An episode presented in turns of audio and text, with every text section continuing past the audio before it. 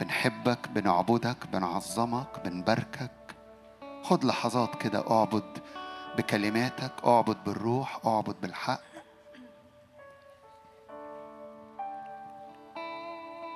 هللويا. ما أمجد اسمك في كل الأرض. ما أمجد اسمك في كل الأرض. ما أمجد اسمك في كل الأرض.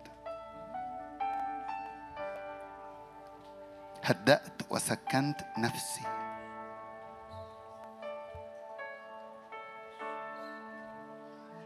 تقدر تحط إيدك على قلبك وتقول لكل صوت جواك أسكت.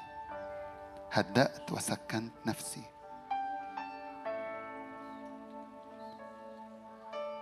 كلم نفسك ولا اهدئي اسكني في محضر الرب.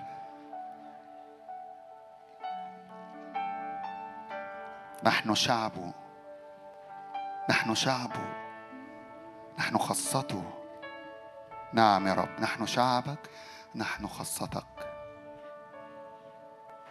لنا ملك لنا راعي لنا رئيس كهنة اجتاز السماوات يسوع المسيح. فلنتمسك بهذا الإقرار. ما تسمعنيش من فضلك. ردد. اتقدم وادخل. بالثقة نتقدم يعني بإيمان. اعلن كلمات الإيمان. أنا مفدي بالدم. أنا ابن الملك. أنا ليا دخول. اعلن. بالثقة نتقدم. بإيمان نتقدم. فمش محتاج تسمع فريق. محتاج ترفع صوتك للرب. بثقة أتقدم إلى عرش النعمة. أجد نعمة. أجد معونة محتاج معونة أطلب.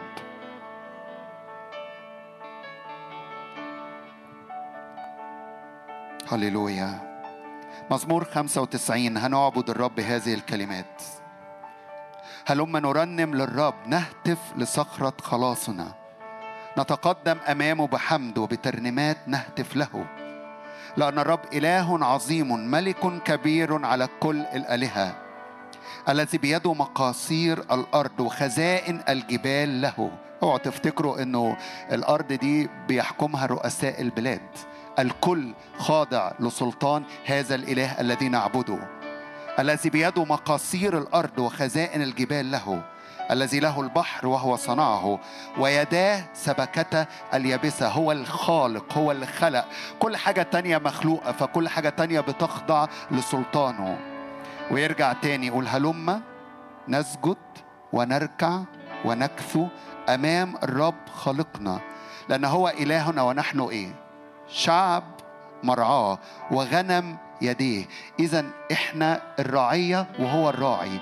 إحنا الشعب وهو الملك اللي بيحكم هذه المملكة. فأوعى تفتكر إنك أنت لوحدك أوعى تفتكر إنك ضعيف. أنت من الرعية اللي هو الراعي بتاعها. انت من الشعب اللي هو الملك بتاعه. فافتخر بالرب لأن هو إلهنا ونحن شعب مرعاه. وغنم يديه اليوم إن سمعت صوته فلا تقصوا قلوبكم. تعالوا نرفع قلوبنا ونعبد الرب. نركع ونكسو. ونعلن إننا الشعب غنم مرعاه.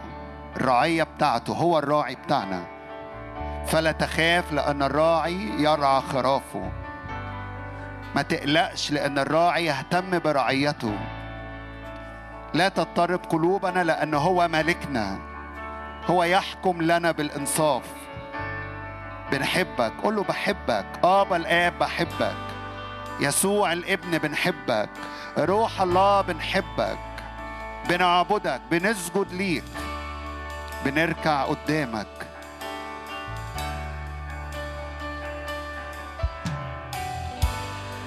هللويا ارفع صوتك أتينا إليك نلتمس وجهك. ربنا ندعوك أن تأتي وسطنا. أتينا إليك نل... نعم ندعوك أن تستعلن في وسطنا. ربنا ندعوك أنت مرة تاني أتينا إليك نلتمس وجهك.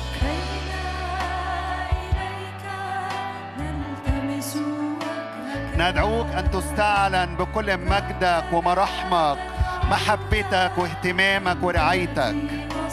يسوع يسوع نحبك. نعبدك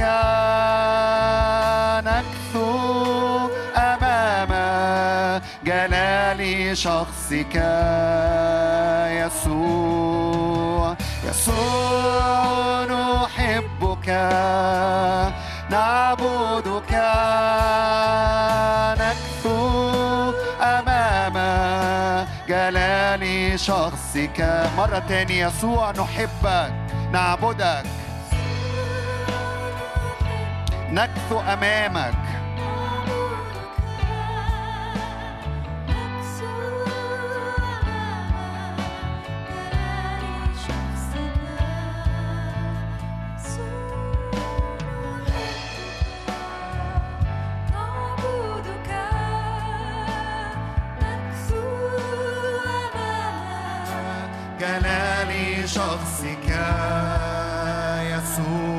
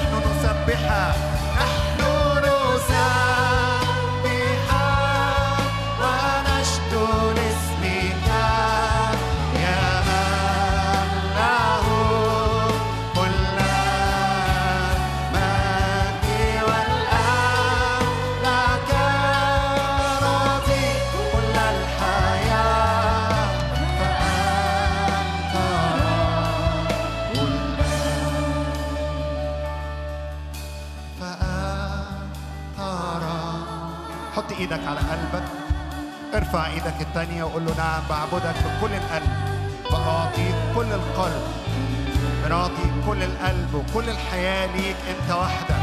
أنت مستحق أيها الرب. أنت مستحق. الرب راعينا نحن شعب وغنم مرعاه. نعم نحن شعبك وغنم مرعاك لنا راعي لنا أب لنا إله. الراعي يرعى قطيعه والأب يحب أبنائه. والإله يعبد ويسجد في وسطهم. له المجد له الكرامة.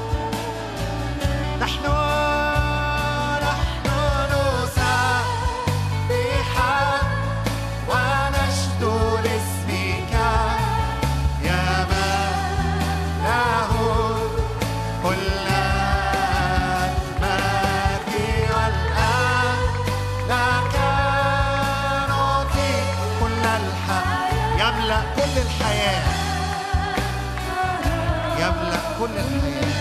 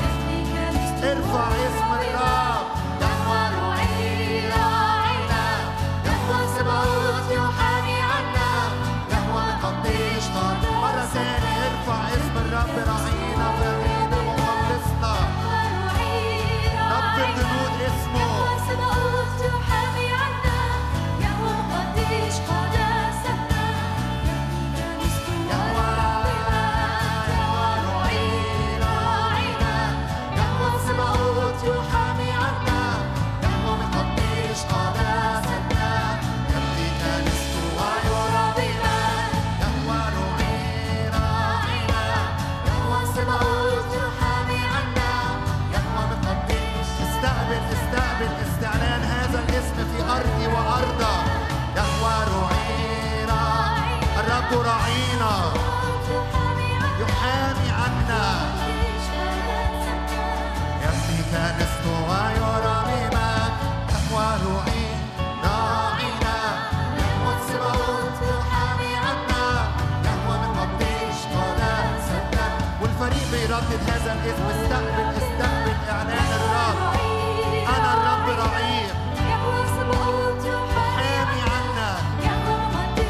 أقدسك وأسكن في وسطك وأستعلن بمجدي يهوى بيستعلن في أراضينا يهوى بيستعلن في أراضينا نحن غنم مرعاه نحن شعبك وغنم مرعاه وأنت في وسطنا. سور نار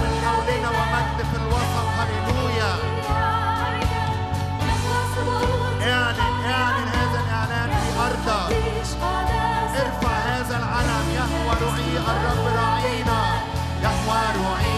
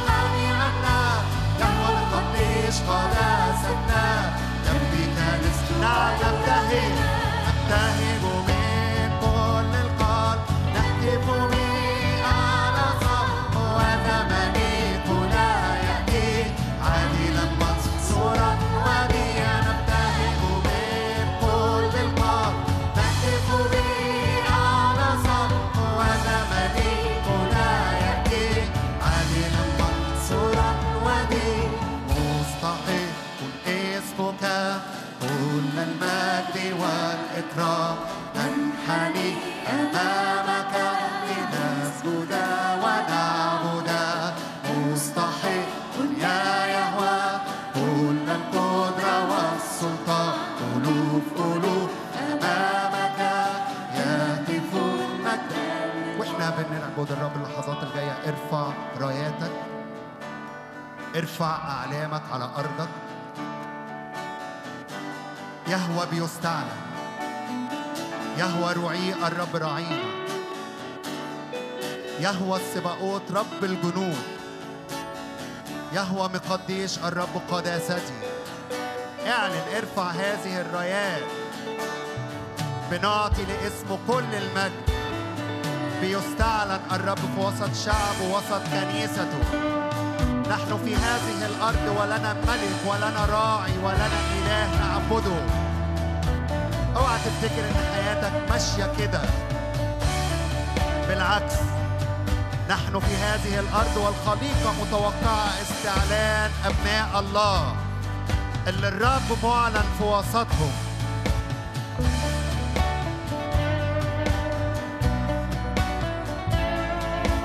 أشرف الرب من علا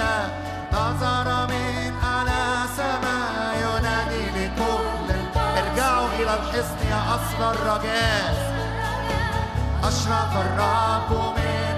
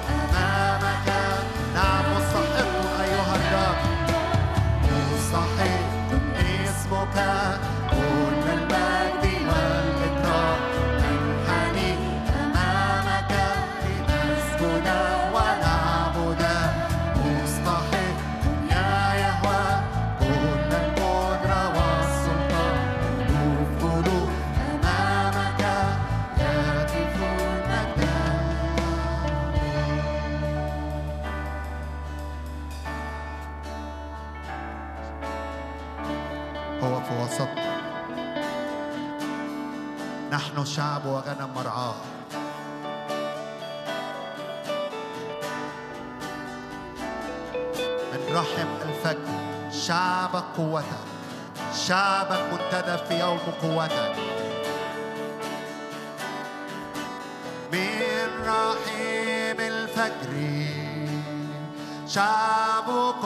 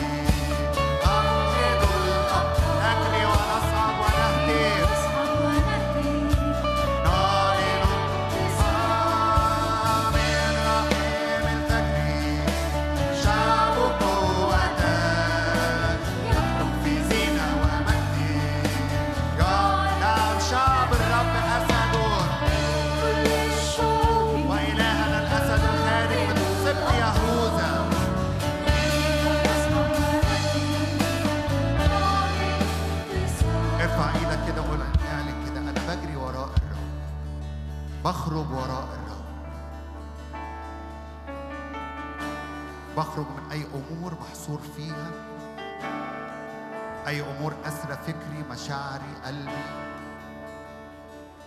هللويا.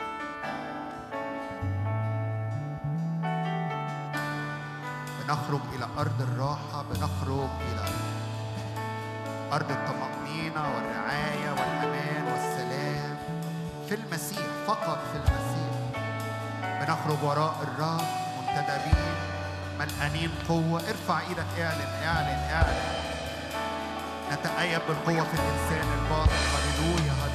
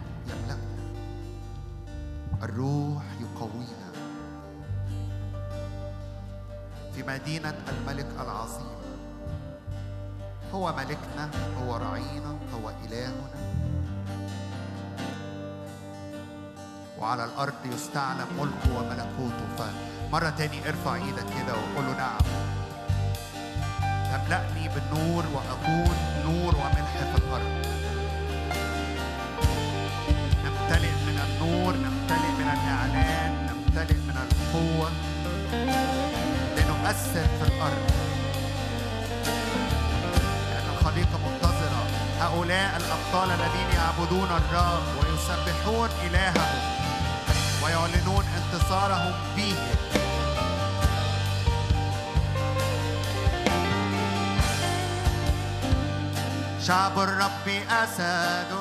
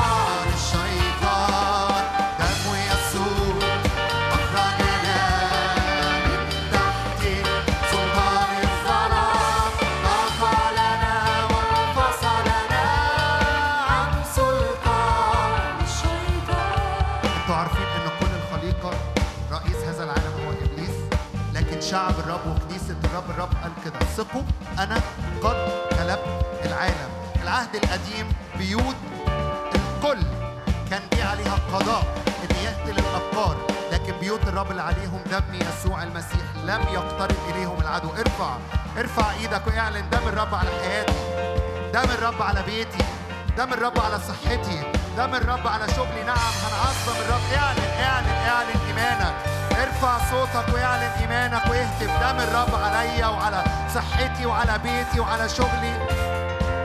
نعم إحنا عايشين في الأرض لكن لينا ملك لينا راعي لينا اله منتصر غالب.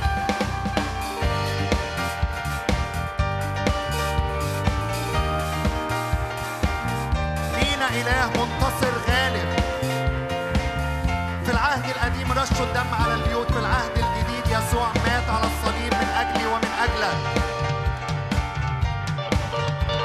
ارفع ارفع ارفع الحمل الخروف المذبوح لأجلنا. مستحق كل المجد وكل الإكرام وكل الحمد وكل التسبيح. لا لا لا.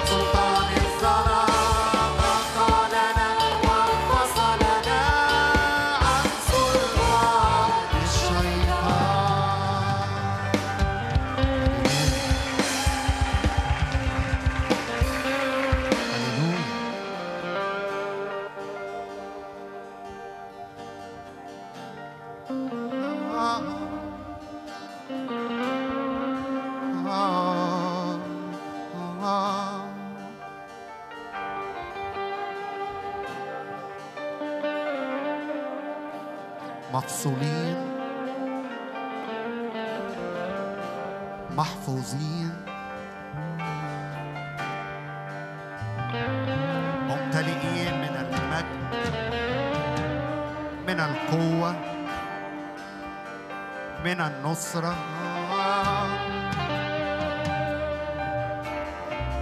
مليكنا يستعلن في وسطنا.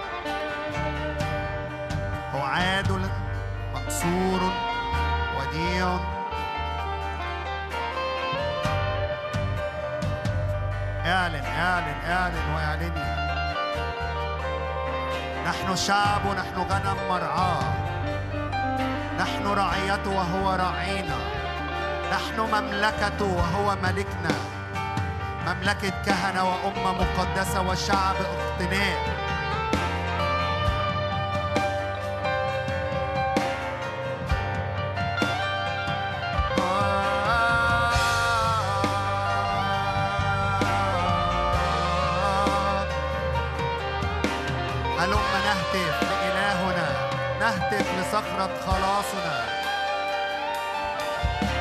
نلتهب بالرب إلهنا. آه.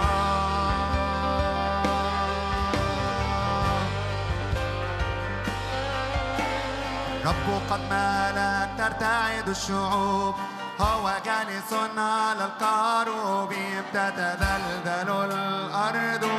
الرب عظيم. الرب قد مال ترتعد الشعوب هو جالس على الكروب تتزلزل. الأرض الرب مرة تاني الرب قد ملأ قد ملأ ترتعد الشعوب.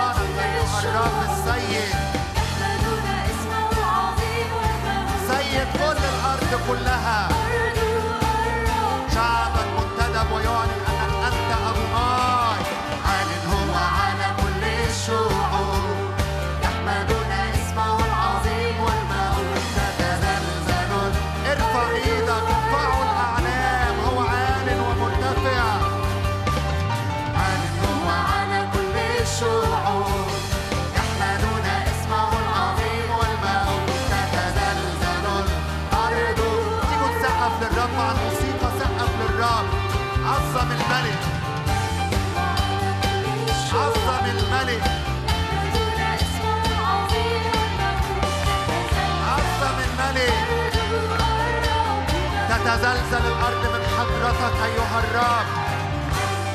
أي من حضورك تتزلزل الأرض. واقفين في الأرض بنعلن حضورك بنعلن مجدك بنعلن سلطانك بنعلن أدوناي السيد.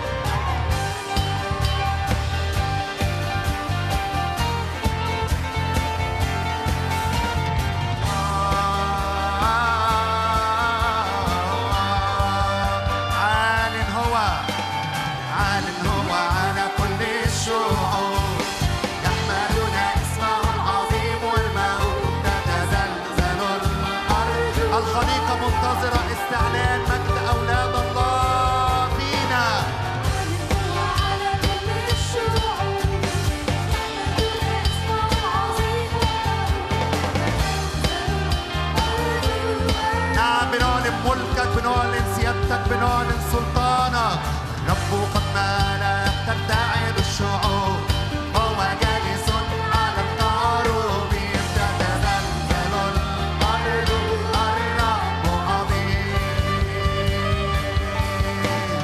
رب قد ترتعد الشعوب الله في أفواهنا.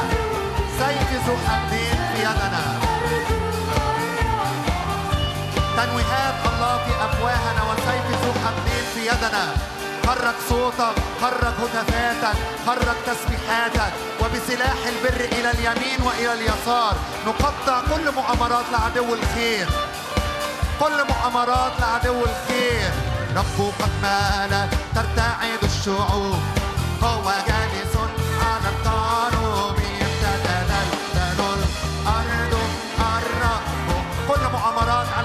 حياتك على بيتك على صحتك. اعلن تقطع الآن باسم يسوع.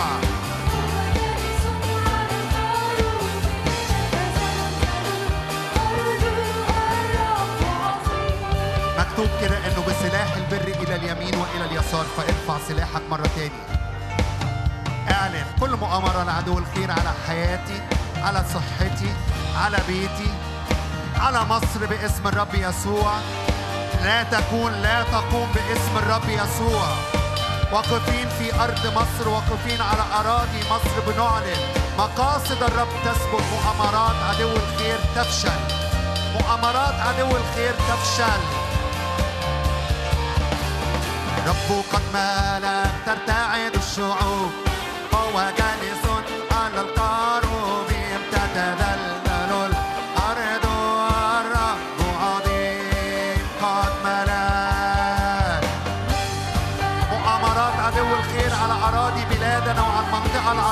تفشل. كل أجندة تفشل باسم الرب يسوع.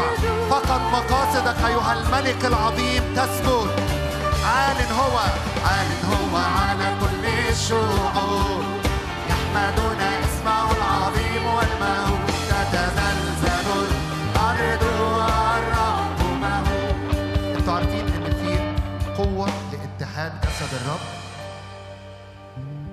عاوزين نعلن كده ان مؤامرات عدو الخير على منطقتنا وعلى مصر تفشل. مقاصد الرب تثبت. فعاوزين نهتف هذا الاعلان بصوت عالي مع بعض.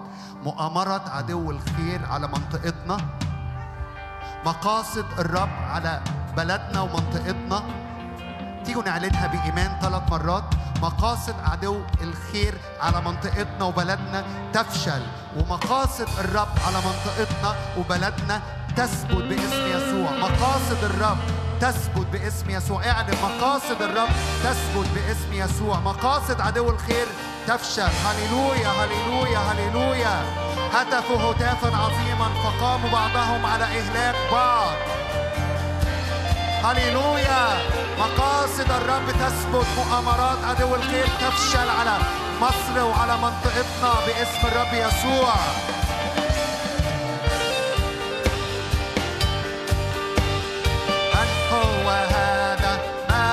المجد الرب القدير الجبار في القتال.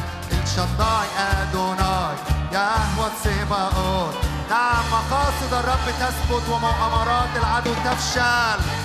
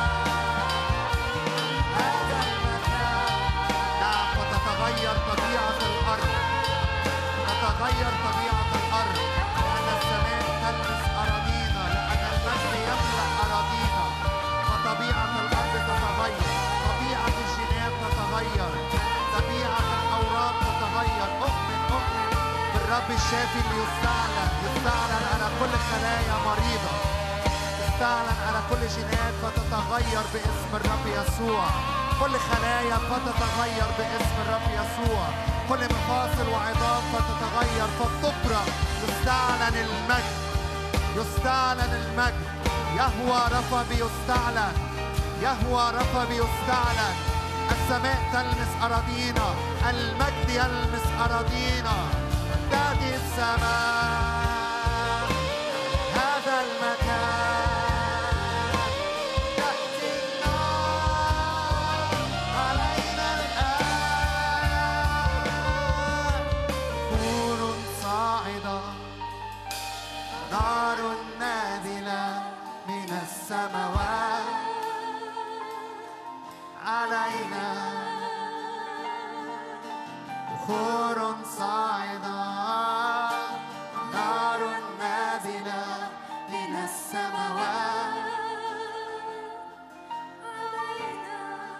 أرى هذا المنظر جمرات نارية بتلمس خلايا بتلمس أجساد بتلمس أذهان. تحترق الخلايا المريضة. نفسيات قلوب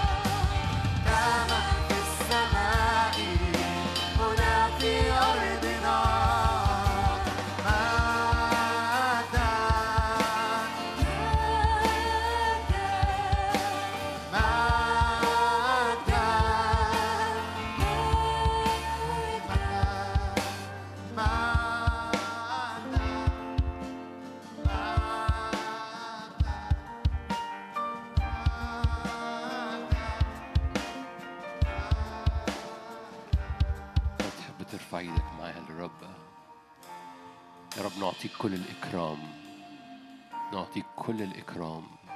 مستحق أنت تأخذ الإكرام السجود العز البركة. بنتحد مع الشيوخ اللي بتخلع تيجانها. نسجد لك إكرام ومجد عز وسجود. مستحق أيها الملك أن تأخذ كل كل الإكرام.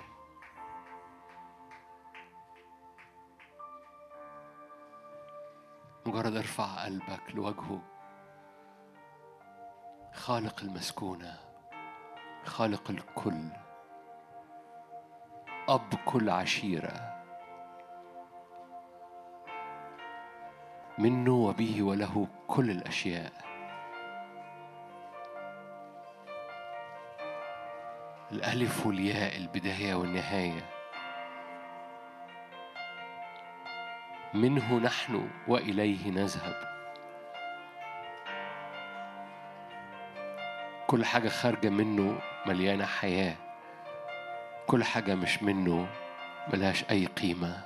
باطل أباطيل وقبض الريح. أما هو أما هو مرتفع. أما هو عال أما هو حياة. هللويا. أزلي أبدي. قدوس مهاب. خالق يهوى براء خالق كل الأشياء بكلمته. هللويا. لا نهاية له لا بداية له. يحتوي كل الأشياء في حضوره. فيه كل الحياة فيه كل النور فيه كل القيمة والمعنى. به نحيا به نتحرك به نوجد. له كل الإكرام. مجرد أقول له أنا بكرمك أكرمك يا سيد. أسجد عند أقدامك.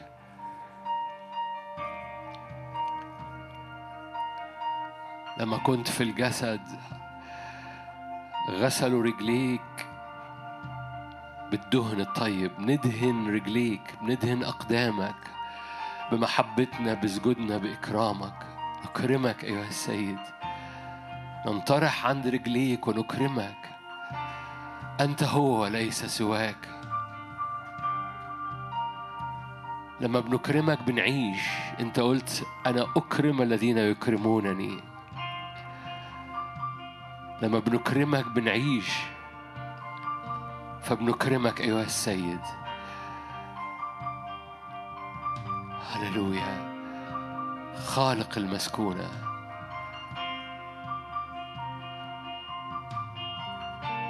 بدونك لا نستطيع أن نفعل شيء. بك نستطيع كل شيء. بنسكن كل حياتنا فيك بنسكن كل قوتنا بنسكن كل أفكارنا بنسكن كل ما نملك في حضورك بنسكن كل شيء في حضنك باسم الرب. بننطرح عند أقدامك بنميل على حضورك. أن إلى من نميل؟ إلى أين نذهب؟ والحياة الأبدية عندك إلى من نميل؟ عندناش حتة نميل عليها إلا حضورك.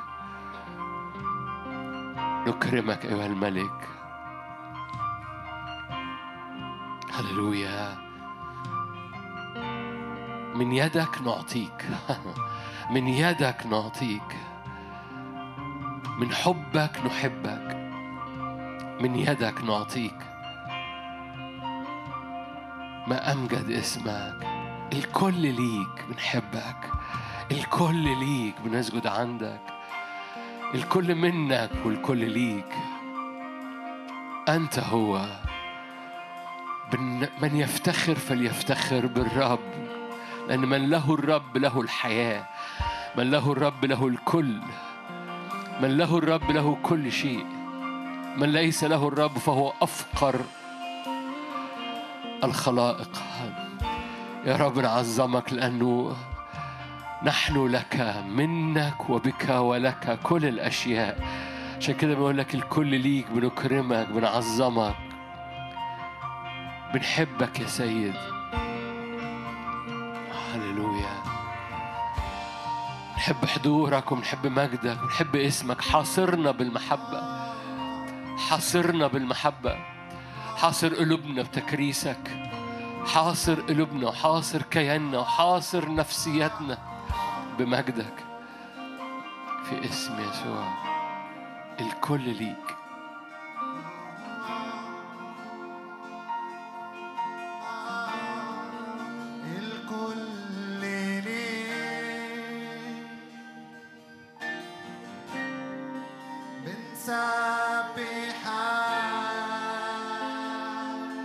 خالق المسكونة. يهوى براء.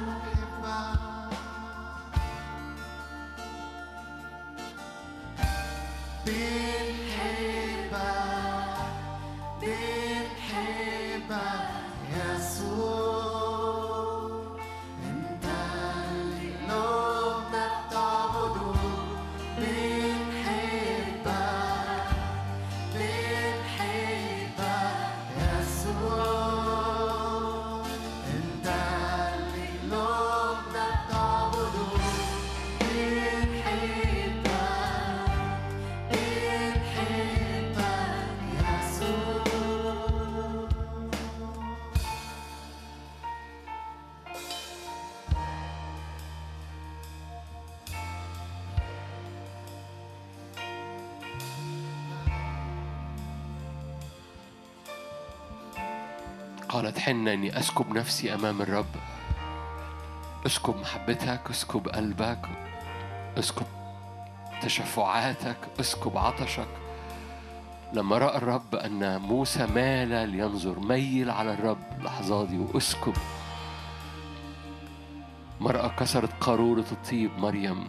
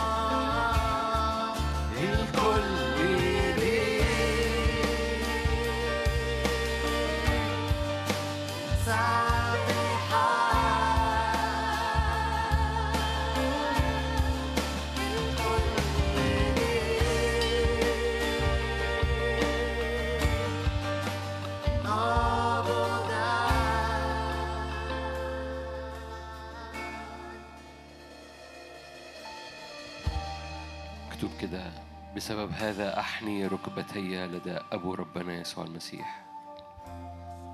الذي منه تسمى كل عشيرة في السماء والأرض.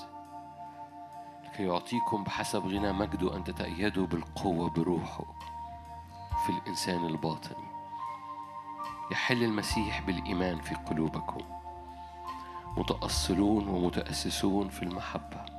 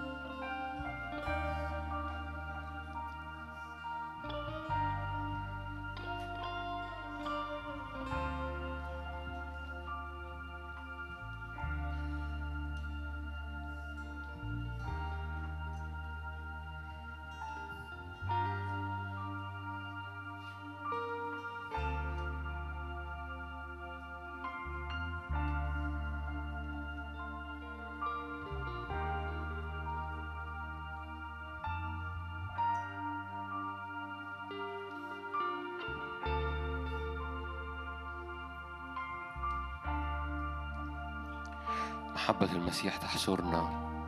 حاصرنا بالمحبة حاصر قلوب حاصر نفسيات حاصر أجساد الآن في القاعة أو في البيت. محبة المسيح تحصرنا. متأصلون ومتأسسون في المحبة. العرض والطول والعمق والعلو لمحبة المسيح فائقة المعرفة لكي تمتلئوا إلى كل ملء الله. محبة المسيح تحصرنا. اطلب أن محبة المسيح تحاصر.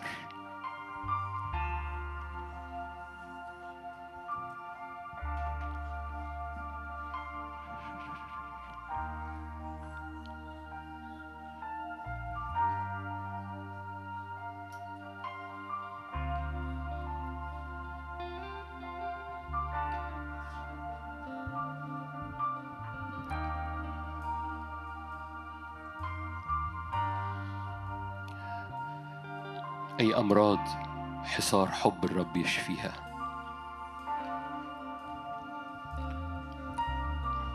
وأنا داخل نادر ناصر قال لي شايف كده زي أورام ربي حاصرها وبيموت الحياة منها فهذه الأورام تموت. فصلي معي لو في أورام صلي باسم الرب يسوع. حصار حب الرب يحاصر هذه الأورام ويمنع عنها الحياة. فتزوي هذه الأمراض هذه الأورام كنت في البيت أو في القاعة. حصار حب الرب حصار حب الرب يحاصر الأمراض ويشفيها. حصار حب الرب يبرئ النفسيات. حصار حب الرب يفتدي الأفكار. حصار حب الرب يمسح الصور السوداء. حصار حب الرب يغسل رجليك من آثار وأشواك. جرحت طريقك لسنين طويلة فتصير خفيف. تعرف تطلع تجري من غير ما تتألم. حصار حب الرب يفتدي إيديك ويفتدي السواد اللي كان حاصل في أفعالك ويفتدي السواد اللي كان حاصل في أشغالك. حصار حب الرب يفتدي كل آثار على مدار السنين سلبت في نفسك وسلبت في قوتك وسلبت في استخدام الرب لحياتك. فكل ما تحاول تريد أن تفعل حاجة يحصل العكس بتاعها. حصار حب الرب فاطلب معي. حاصرني بالمحبة. حاصرني بالمحبة. افتدي افتدي افتدي افتدي أورام افتدي أجساد افتدي أفكار افتدي نظرات افتدي عينين افتدي صور سودة افتدي أيام افتدي أسر افتدي تاريخ الأسر. تاريخ الأسرة يفتدى بدمك بمحبتك. البعض محتاج يصلي من أجل الأسرة بالكامل. افتدي تاريخ الأسرة. افتدي تاريخ الأسرة. هللويا. افتدي تاريخ الأسرة. يا يا روح الله افتدي. هللويا. باسم يسوع. من الجافي تخرج حلاوة من الآكل يخرج أكلا. في البرية ينساب عسل. افتدي التاريخ. هللويا. هو الوحيد الذي يستطيع أن يفتدي الماضي ويطلق الح- الحاضر ويخلق ليك المستقبل. هو الوحيد اللي ممكن يعدي في ال timeline بتاعك ويفتديه ماضي حاضر مستقبل. حاصرنا بالمحبة. حاصرنا بالمحبة. لا أشواك في الرجلين. لا تشتبك رجلينا. في تراب الأزمنة. اطلق.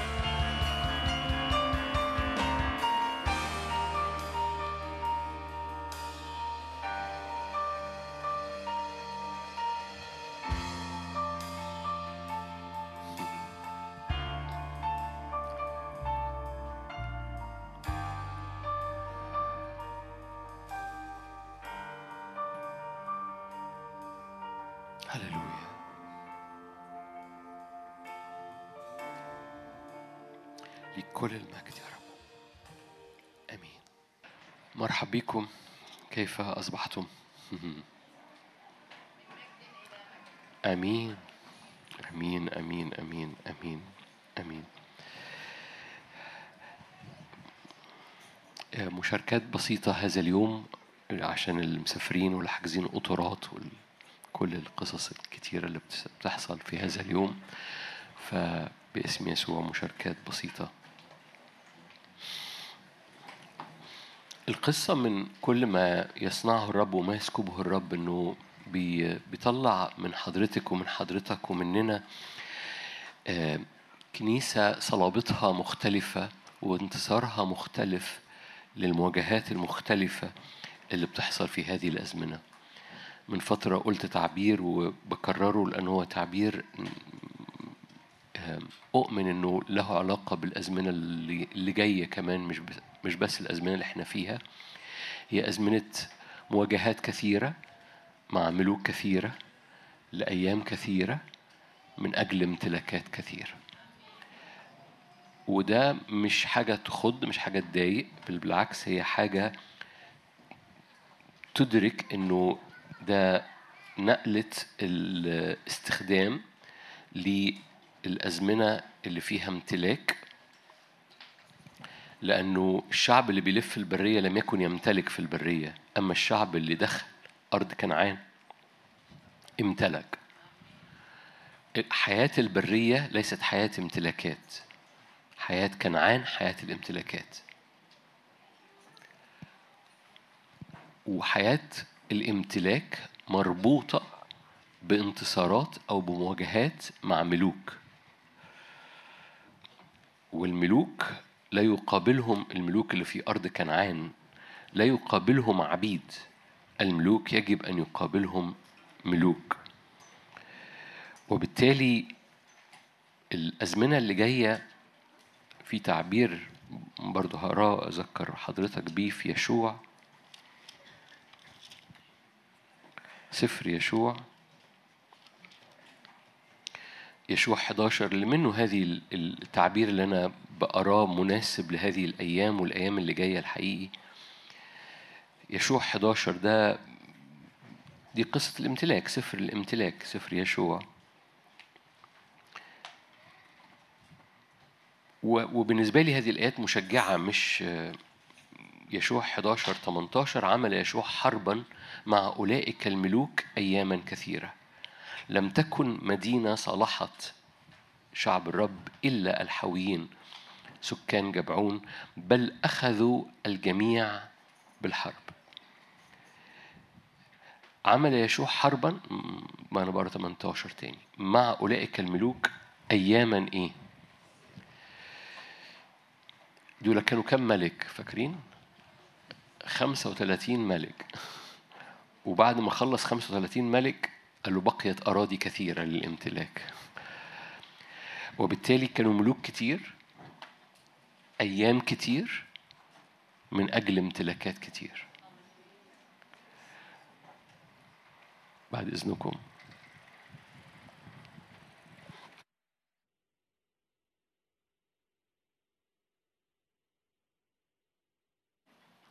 تلاجة شغالة ورايا.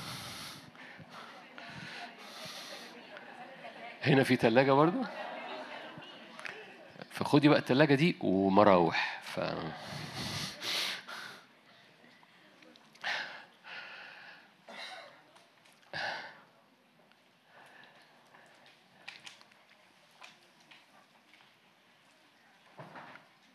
أذكرك مرة تاني في البرية لم يكن هناك امتلاكات لكن في أرض كنعان امتلاكات. ومن إن كل المواجهات الكتيرة اللي حتى لو هي أو هي مش حتى لو هي هي كل المواجهات الكتيرة في أيام كتيرة هي من أجل كنيسة صلبة مليانة ملوك وكهنة لكي يمتلكوا امتلاكات كتيرة. وبالتالي يقول لك لم تكن مدينة صلحت يعني يعني هم هم دخلوا وبإدراك إن مواجهات كتيرة. فإيماني إن الأزمنة اللي جاية الرب يطلع صلابة في ولاد الرب.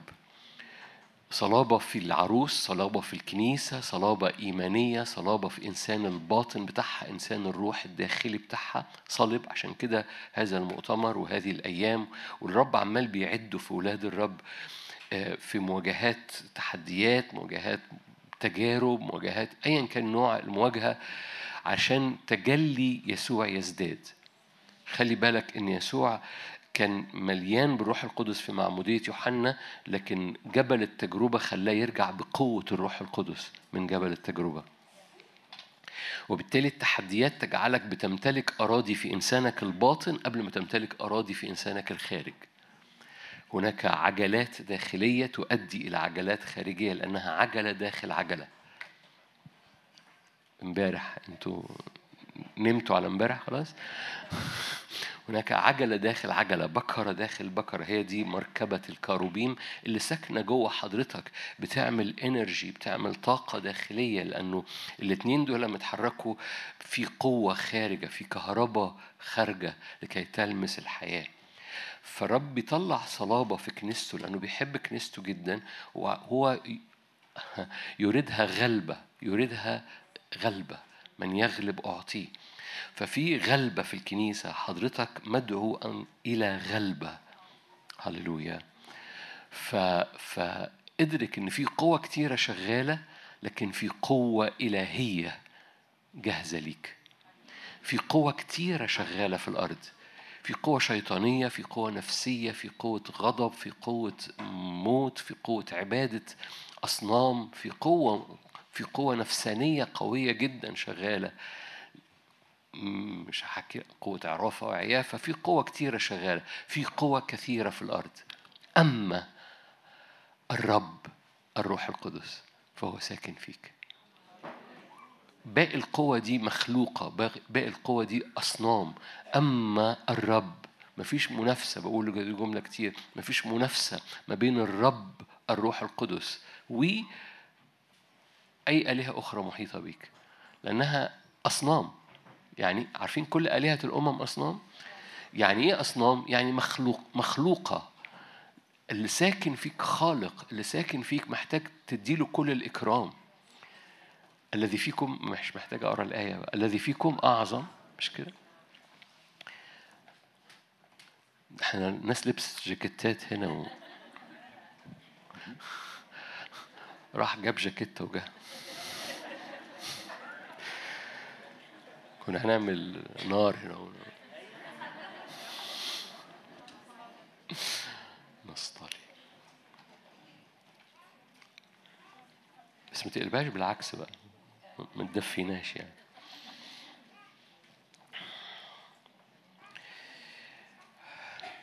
فآلهة الأمم أصنام. أما الرب الساكن فيك فهو أعظم من الذي في العالم ليه لم نختبر ده من قبل؟ لأن لم نديله الإكرام لم ندرك الاستراتيجية الإلهية. إن استراتيجية الرب دايما الهيكل والهيكل هو نحن مش معرفش مش, مش قادر غير ان أبتسم يعني. جاكيتات داخل القاعة. طب. هو في إيه؟ هو في إيه؟ بطاطين؟ طيب. layers آه دي ال layers آه مفارق ال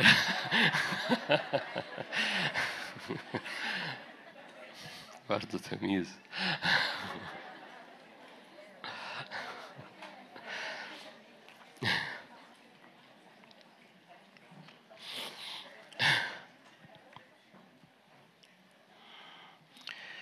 هناك قوة من الروح القدس لينا هذا اليوم.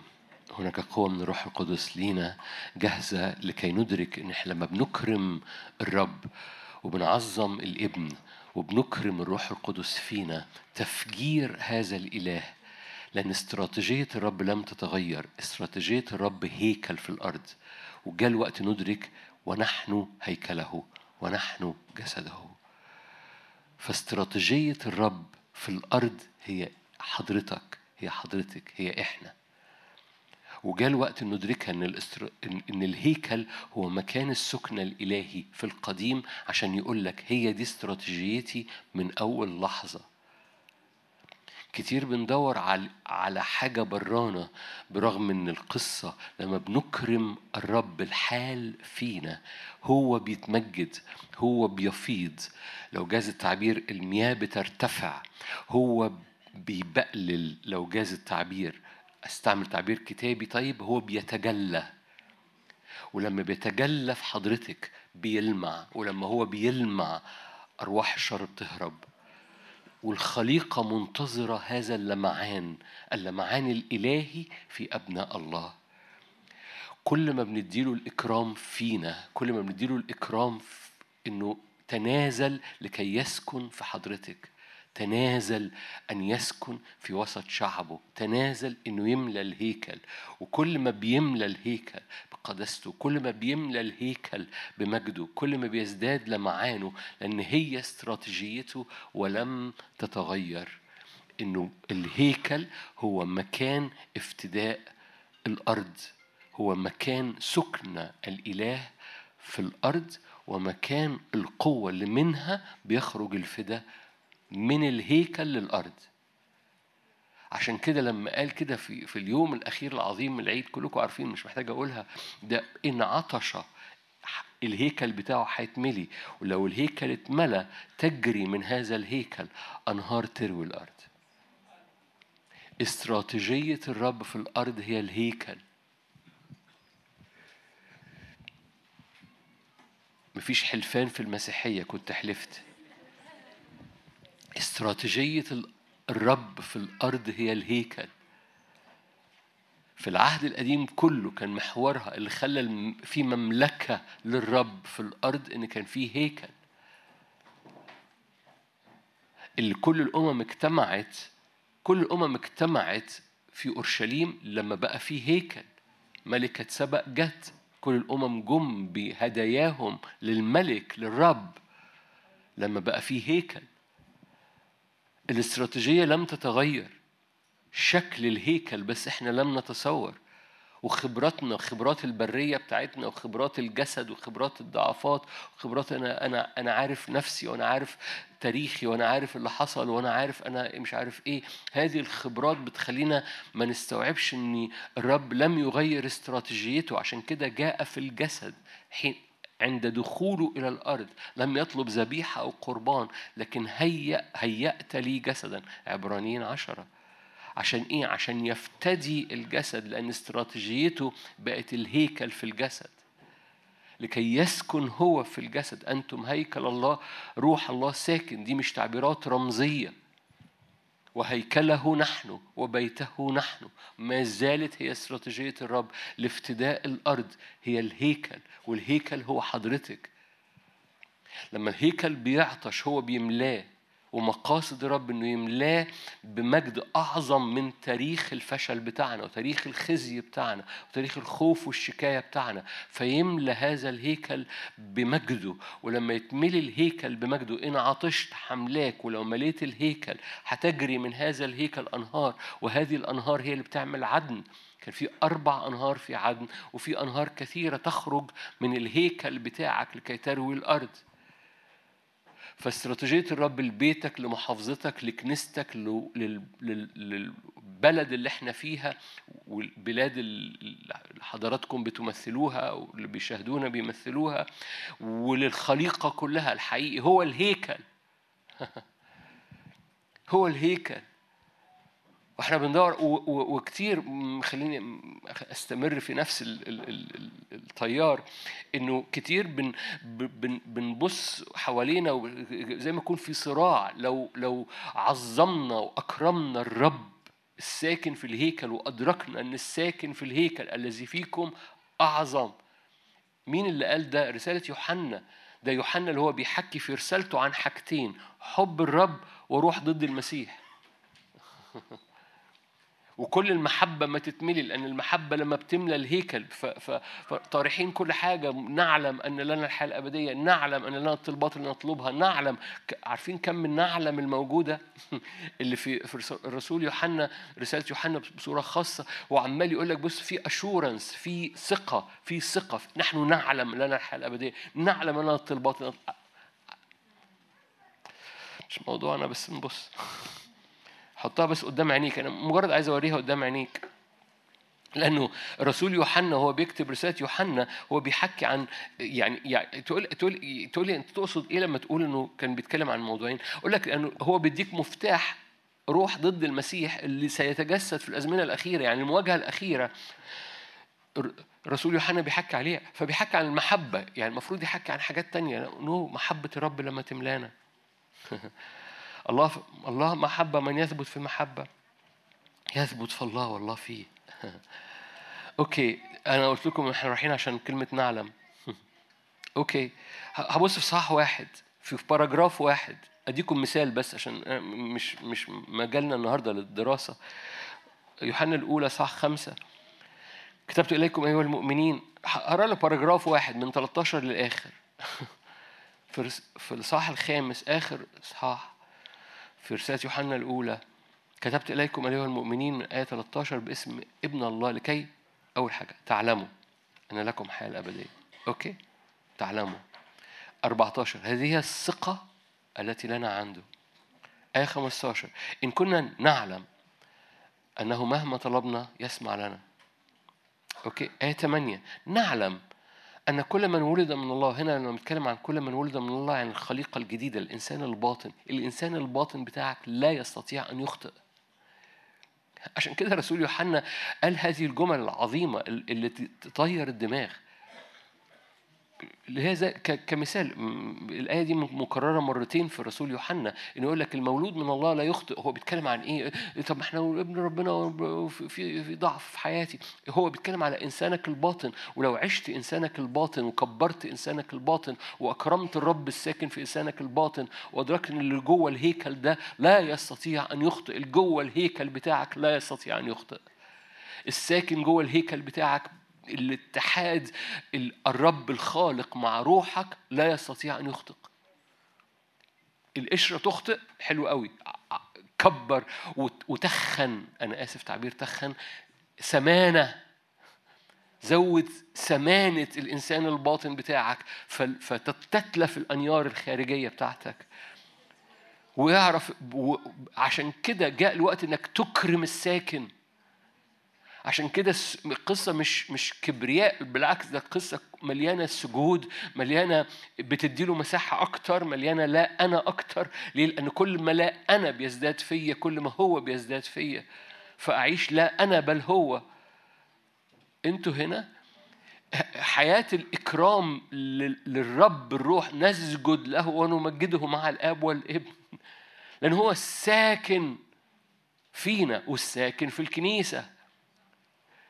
حياة الإكرام للرب الروح القدس هي اللي بتفيض في حياتك بهذا الرب الخالق اللي هو ما فيهوش منافسة ليه مع أصنام العالم ومع أرواح العالم لأن دول كل آلهة الأمم أصنام أما هو الرب آلهة الأمم أصنام يعني كل قوة في الأرض مخلوقة أما هو الخالق فلما لو أكرمت هذا الخالق وأدركت أن الخالق ساكن في الهيكل بتاعه الهيكل بتاعه لو أدركت أن الخالق ساكن في الهيكل بتاعه مفيش منافسة.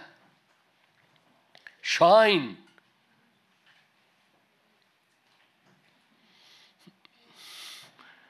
شاين جيزس شاين نور يا يسوع.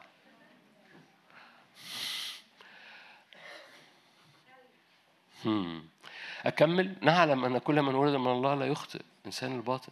آية 19 نعلم أننا نحن من الله. والعالم كله قد وضع في الشرير. لذيذ يوحنا. أنتوا شايفين كم نعلم؟ يعني واحد في, في آية 13 في نعلم. 15 في نعلم. 18 في نعلم. 19 في نعلم. نعلم أننا نحن من الله. 20 في نعلم. نحلم أن ابن الله قد جاء وأعطانا بصيرة لنعرف الحق. في باراجراف صغير نعلم نعلم نعلم نعلم. ليه؟ لأن هو هو هو هو كم كم الثقة الموجودة في المواجهة. ليه؟ إنه إنه إن الساكن فينا المولود من الله اللي جوانا لأن إحنا المولود من الروح هو روح. في حاجة ساكنة فينا أعظم من الذي في العالم. نحن نعلم أن نحن من الله والعالم كله قد وضع في الشرير. يعني إحنا قدامنا العالم كله. وهو ريلاكست جدا. ليه؟ لأن اللي ساكن فينا يوحنا برضو اللي قالها.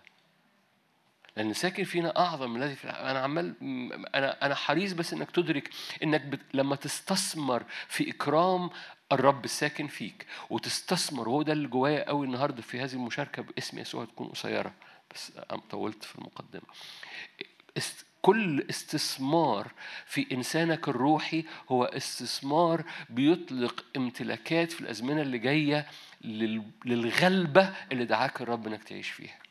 كل استثمارات في إنسانك الروحي هي استثمارات عائدها مضمون. كل استثمارات في إنسانك الروحي هي استثمارات بتعظم الخالق عشان يلمع يتجلى يسوع. في أولاده. فاستثمر في إنسانك الروحي. استثمر كما لم تستثمر من قبل. ليه؟ لأنه بيطلع منك ال- ال- اللمعان وال- والتجلي بتاع يسوع. الخليقة منتظرة هذا التجلي. خليقة منتظرة أبناء الله إن تجلي يسوع يزداد فيهم. والشيء الوحيد اللي بيخلي الرب الساكن فيك الرب الروح القدس يخلي يسوع يتجلى فيك إنك بتكرم يسوع وبتكرم الروح القدس وبتسجد قدام الآب. استثمر في الحضور الإلهي استثمر في إنسانك الباطن وادرك إن استراتيجية الرب ما عندوش استراتيجية براك استراتيجية الرب هي هي لم تتغير لافتداء أرضك لافتداء تحت رجليك لافتداء أسرتك لافتداء خدمتك لافتداء بلدك هي الهيكل. ومفيش هيكل للرب في الأرض النهاردة إلا حضرتك.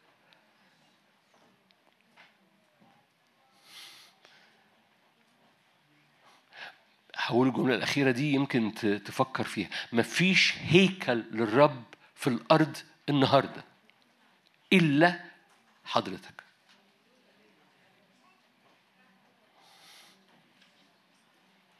وما عندوش بعد شوية هيبقى عندي هيكل تاني. لغاية لما يجي مفيش هيكل للرب على الأرض إلا العروس.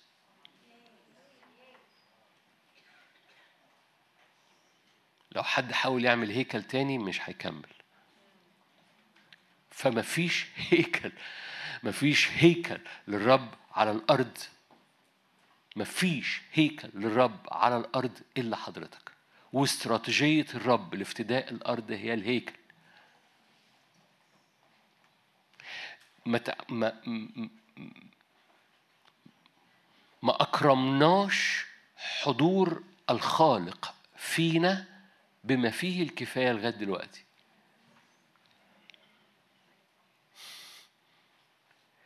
ما أكرمناش هيبته اللي يريد بيها أن يملأ هيكله فينا بما فيه الكفاية لغاية دلوقتي.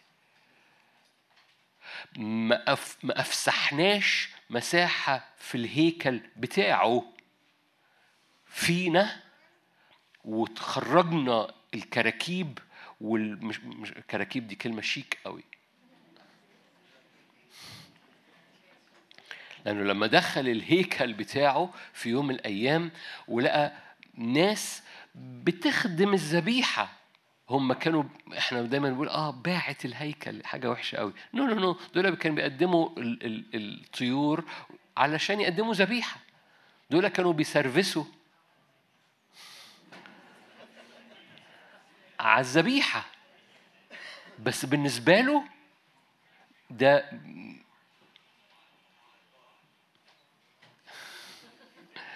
بالنسبة له ده لو جاز التعبير شبه شر. بس شبه الشر عمل له حزام. هللويا. أنا معاكي بكل قلبي. في حد كسب بس.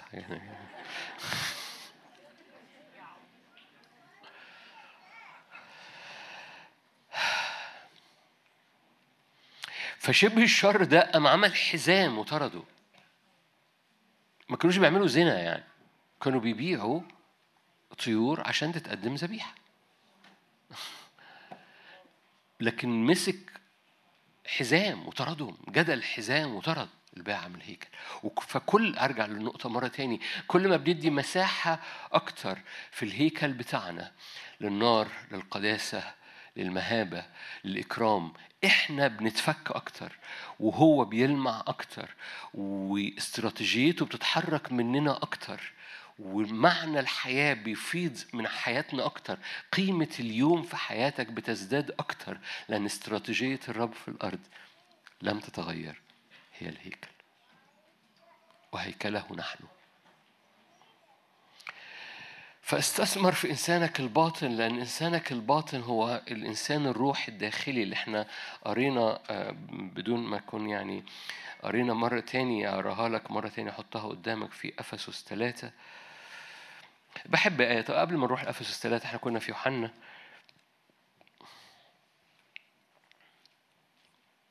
أوكي عشان ما لخبطكش. روح أفسس ثلاثة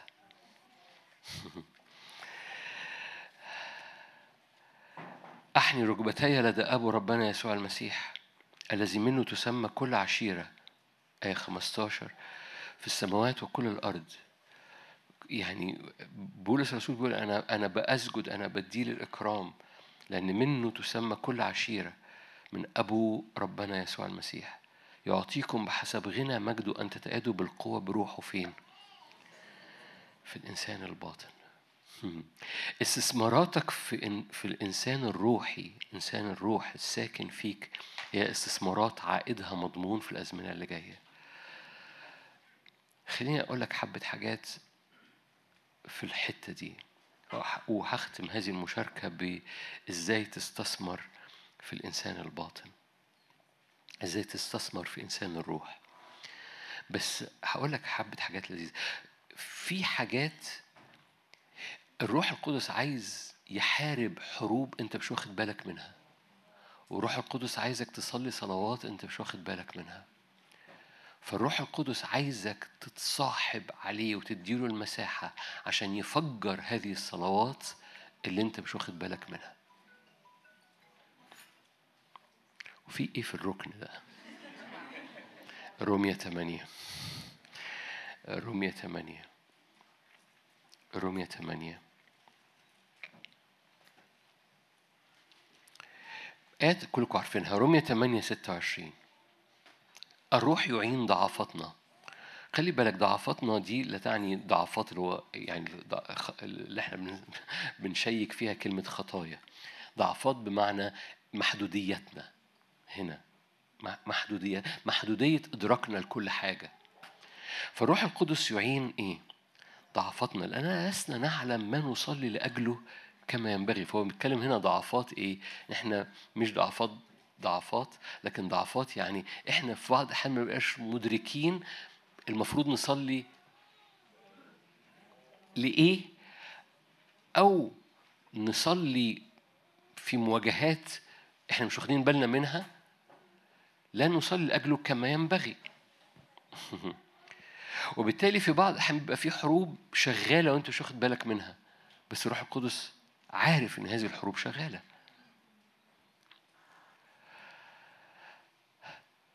أوكي. في حروب تبقى شغالة وأنت مش واخد بالك منها.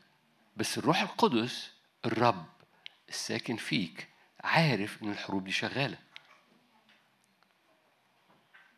فلما بتدي مساحة وإكرام للرب الروح القدس اللي هو ساكن فيك إنسان الروح الداخلي إنسان الروح الساكن فيك بيحارب الحروب اللي أنت مش واخد بالك منها.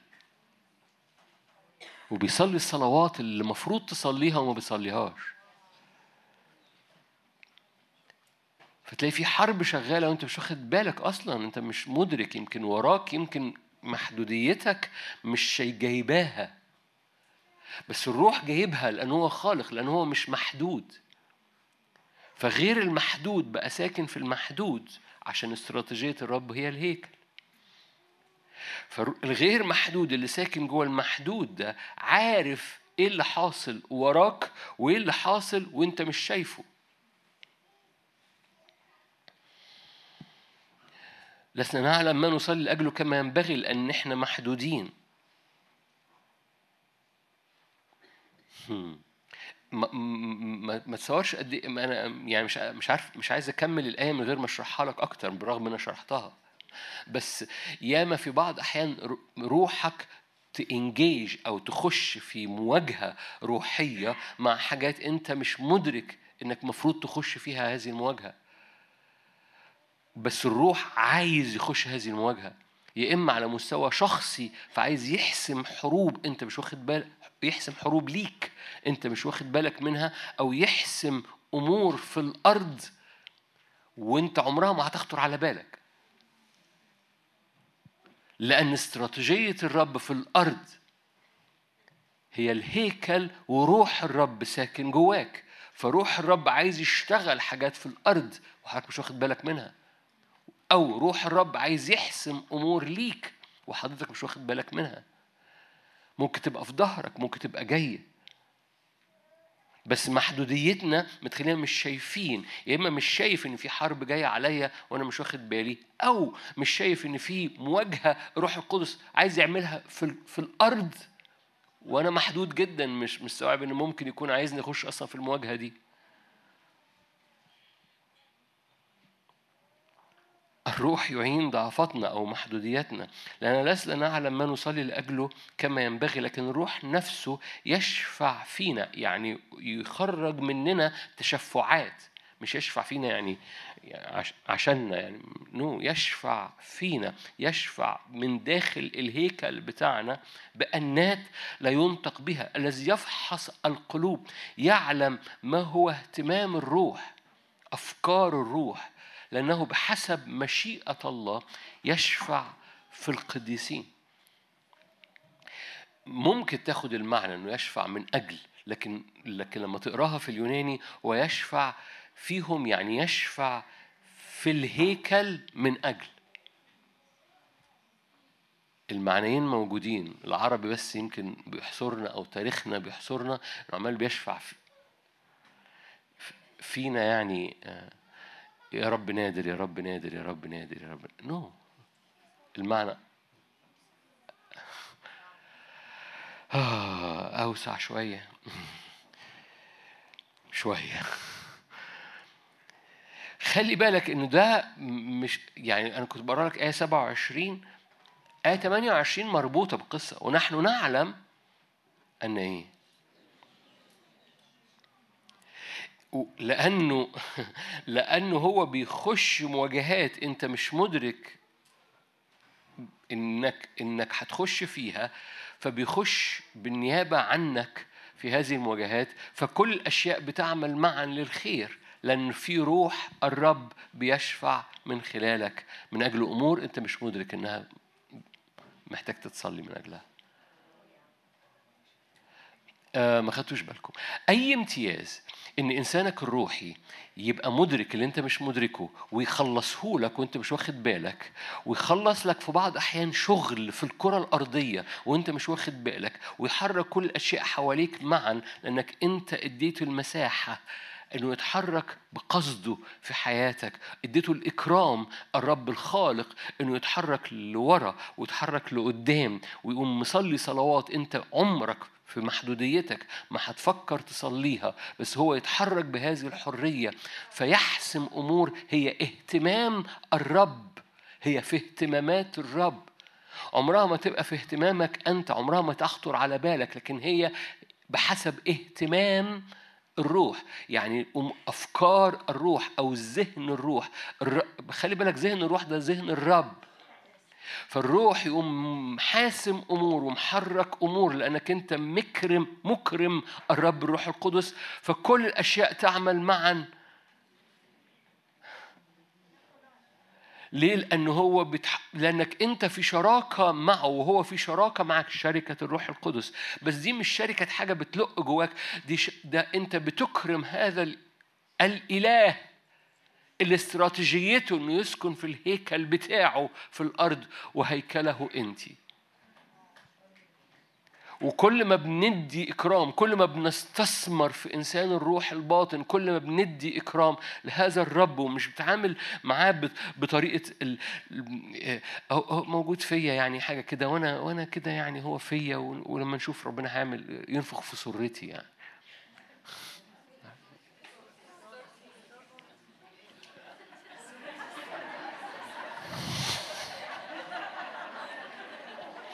أنا قلت برضه في حاجة غلط.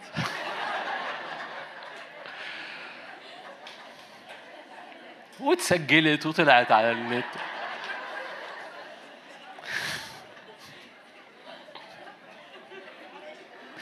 معلش. مغفورة لي خطاياي. أخطأت في السماء وقدامكم. ودي مش آية.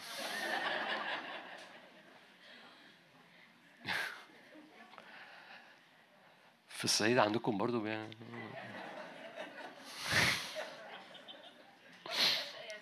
ما بتبقاش آية ولا- أوكي.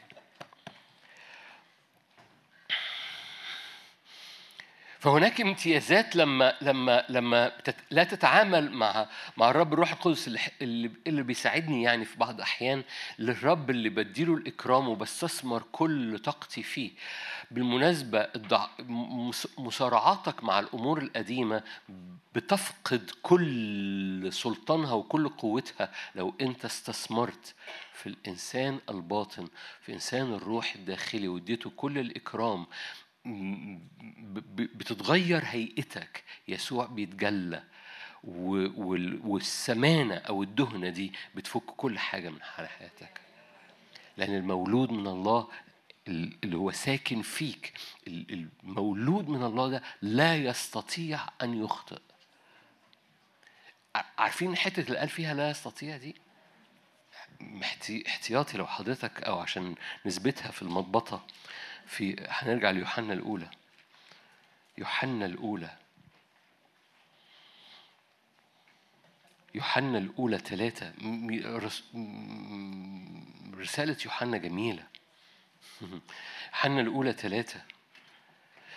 خلي بالك الآيات دي محتاج إنك تدرك إنها هي لإنسانك الباطن لإنسان الروح الداخلي اللي أنا عمال بقول لك استثمر فيه النهاردة. عشان كده برجع لها.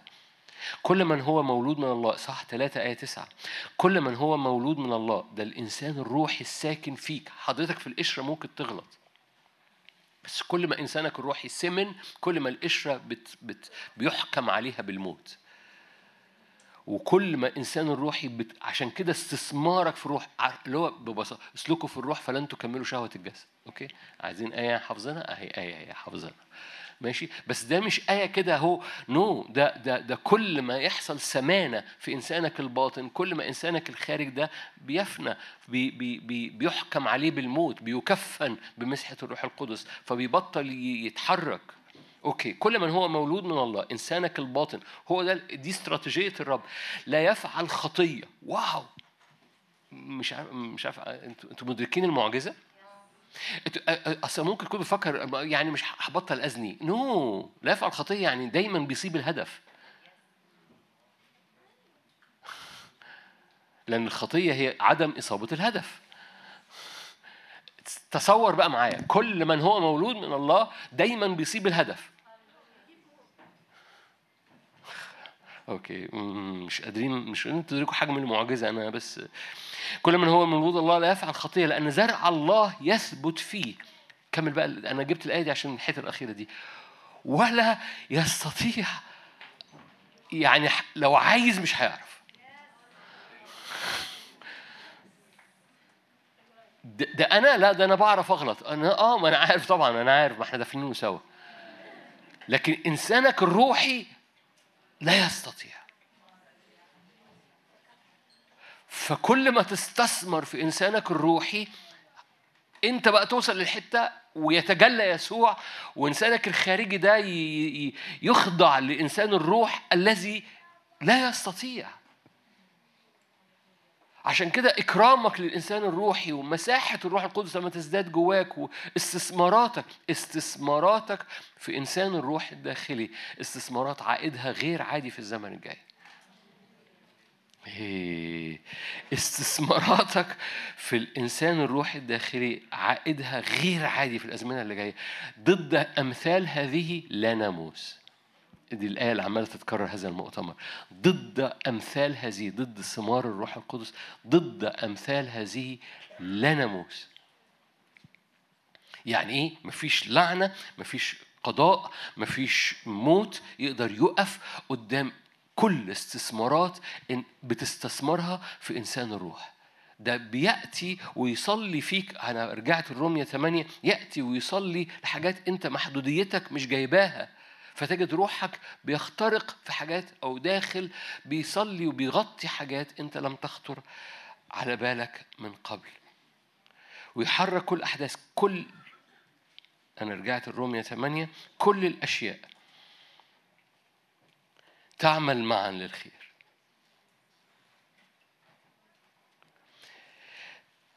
في البتاع ده ما نعرف ما بنعرفش نحط آية جنب آية مش كده؟ فاكرين آية في آية في نفس إصحاح 19 مش مهم. انتظار الخليقة يتوقع استعلان أبناء الله. الخليقة دي خليكي في الآية دي. الخليقة دي كل الأشياء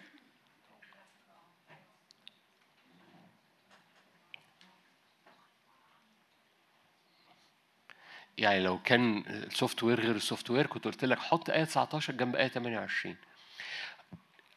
الخليقة منتظرة استعلان حط شيل الخليقة وحط كل الأشياء. كل الأشياء منتظرة استعلان أبناء الله. أول ما الروح يشفع كل الأشياء الخليقة تعمل معا للخير.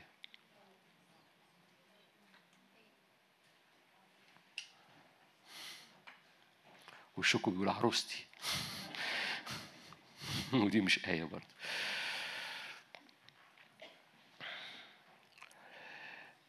لما حضرتك بتتحرك في الروح كل الأشياء في الخليقة بتتحرك معا.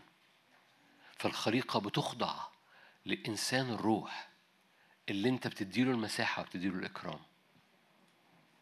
فكل الأشياء تعمل معا. okay هديكم مثال. أول ما إستير ومردخاي اتحركوا من أجل افتداء الأمة الملك ما نامش بالليل لغاية لما يدرك إن لازم يتدخل في الأمر من خلال مردخاي. أول ما حضرتك وحضرتك تتحرك في اتجاه مقاصد الرب في حياتك الروح القدس بيتحرك عشان يحرك الخليقة حتى الملك لم يستطيع يقول لك طار النوم من راسه. حلوة أوي دي.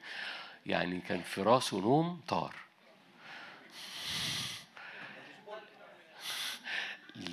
لأن الرب مستعد يحرك الخليقة. كل الأشياء في الخليقة تعمل معا من أجل امتداد الملكوت. لو أنت اتحركت واستثمرت في مقاصد الرب وأفكار الرب. okay.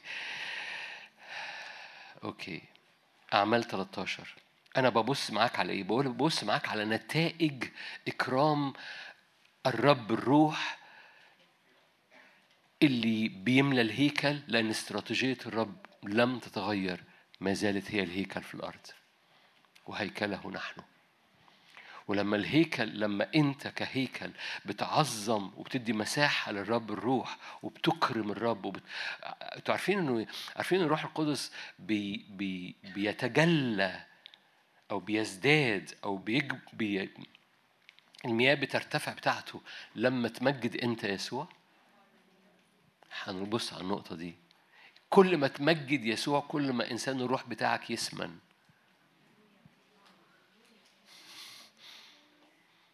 أنتوا جمال.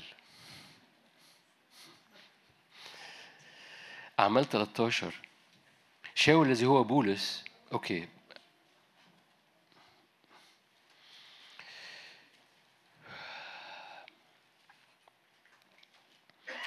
آية سبعة كان مع الوالي سرجيوس بولس وهو رجل فهيم.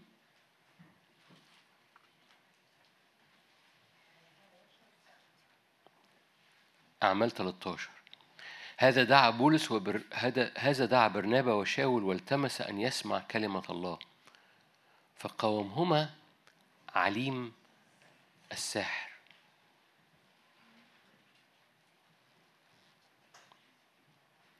لأنه هكذا يترجم اسمه طالبا أن يفسد الوالي عن الإيمان.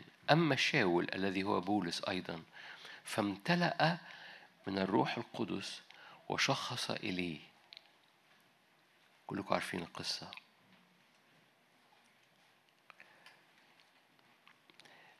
بولس بولس كان مليان بروح القدس؟ آه بس الروح القدس هنا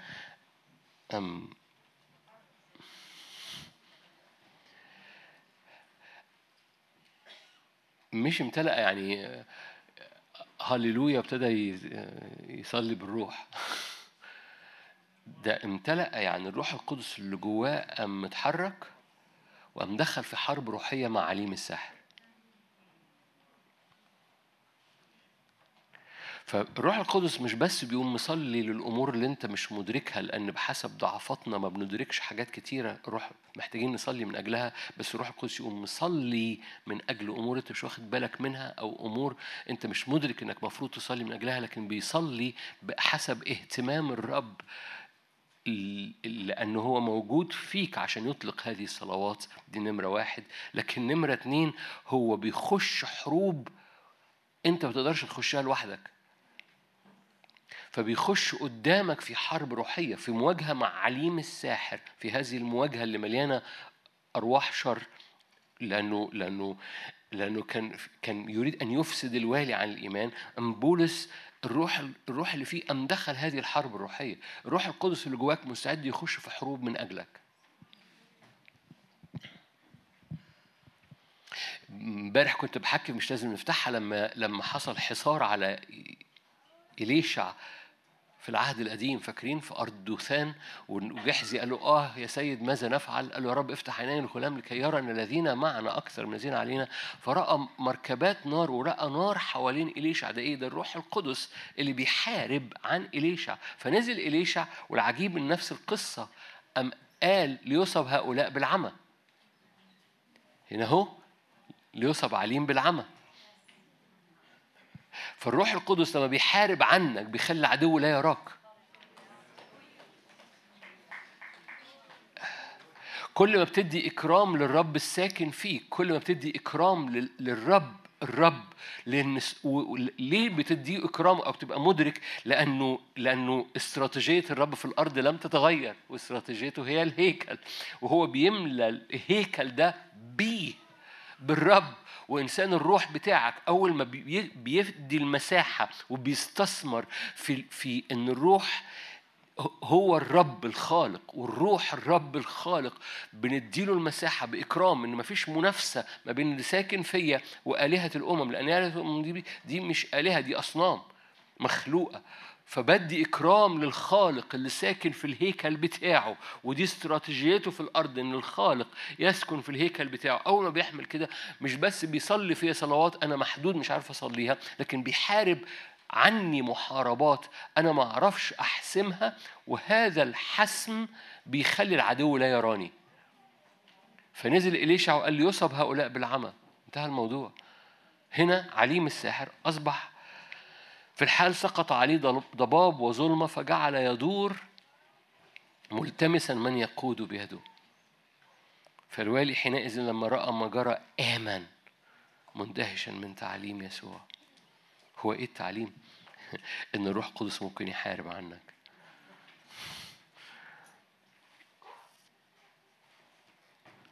أعمال 16 طالما إحنا في سفر الأعمال. أنا بحكي أنا ز- زي ما أكون معدي حتة كده بعمال ب...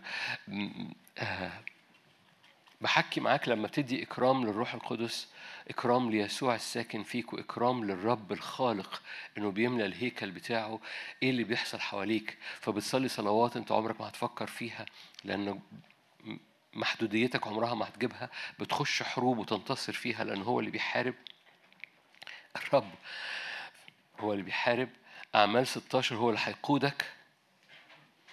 لذيذة أعمال 16 آية كلكم عارفينها بس يمكن ما قريتوهاش بقالكم مدة. أعمال 16 ستة بعدما اجتازوا في فريجية وكورة غلطية منعهم الروح القدس أن يتكلموا بالكلمة في آسيا. إيه رأيكم في الآية دي؟ محتاج تتفرج عليها فيديو. ما تبقاش عارف إزاي منعهم يعني. مش مكتوب منعهم إزاي. بس الروح القدس منعهم إنهم يتكلموا. أنا مش مشغول منعهم إزاي؟ أنا مشغول بحساسيتهم للرب الساكن فيهم إنه حتى في الخدمة يعني ممكن ي- ع- عنطرة تطلع أنا مش مفيش حاجة تمنعني إن أنا أتكلم. عارفة حاجة؟ ما إحنا ياما بن... بنعنطر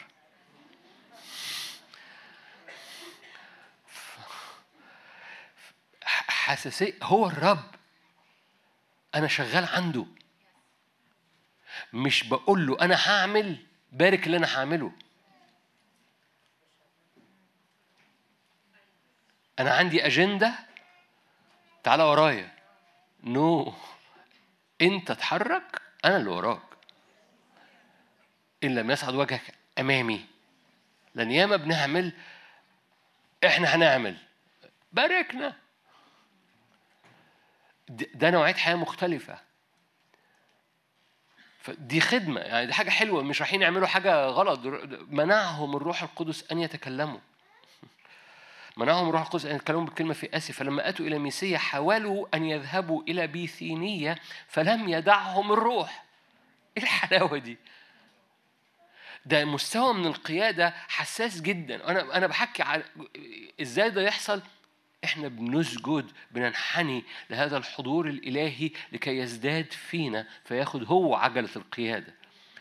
إحنا بنخضع بندي المساحة هو اللي بيملى بنكرم الرب الروح. الساكن فينا بنستثمر في إنسان الروح إنه يزداد من سمانة الروح فينا فتبقى حساسيتنا لما يمنعنا يمنعنا. لما ي... ي... لم يدعهم حلو قوي لم يدعهم الروح. ما أعرفش إزاي ممكن تكون طرق متنوعة بس لم يدعهم الروح هم كانوا حساسين. عشان في الآخر يوصلوا كلكم عارفين ظهرت لبولس رؤيه بعد كده وراح المقدونيا أوكي؟ أوكي. فأنا بحكي معاك امتيازات لما بتبقى العنوان الكبير استثمر في إنسان الروح. استثمر في إنسانك الروحي. ده استثمارات عائدها في الزمن اللي جاي مفيش حاجة في قوة العالم هتقدر تقف قدامها. استثمر في إنسانك الباطن. وهقول لك تستثمر إزاي لسه؟ بس استثمر في إنسانك الباطن لأنه كل قوى الأرض ايا كان اللي بيحصل فيها سياسة اقتصاد حروب مواجهات زلازل ايا كان اللي هيحصل في الأزمنة أنت استثماراتك في الإنسان الروحي بتغير عشان كده عمال بقول لك مميزات ده.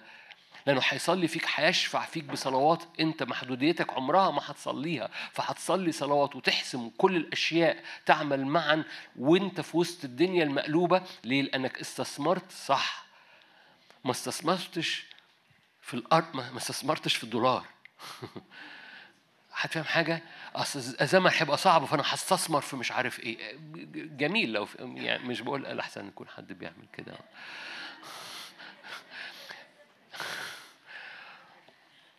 عرفت أنا مين مين بيعمل كده لأن ضحكوا أكتر من الباقيين.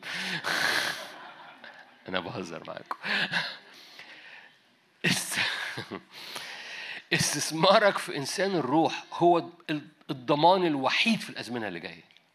حقيقي مش بقول لك ما تبقاش حكيم في حياتك الشخصية بس استثمارك في إنسان الروح هو الوحيد اللي يخليك تخترق في الزمن الجاي هيص- هيصلي فيك ويحسم ليك تقولي آه ده فلان استثمر في كده وطلع صح أنا ما خسرت. نو no. مين قال لك؟ لو استثمرت في الروح الروح هيحفظ ليك وهيحرك كل الاشياء معا. فاحتياجاتك هتبقى محسومة لأن الروح القدس يعلم اهتمام الروح وبيصلي من أجلك.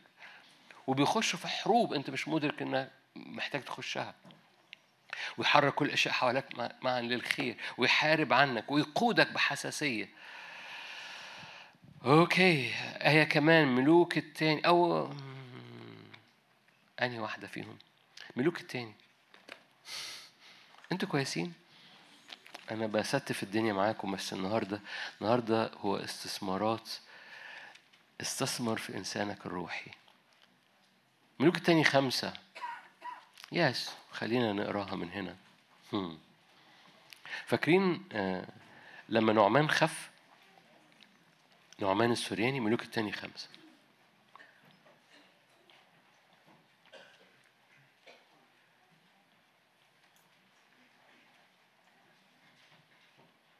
ملوك التاني خمسة خمسة وعشرين. جحزي طلع يجري ورا نعمان وقال له إيه؟ هات بقشيش. مش أنت خفيت؟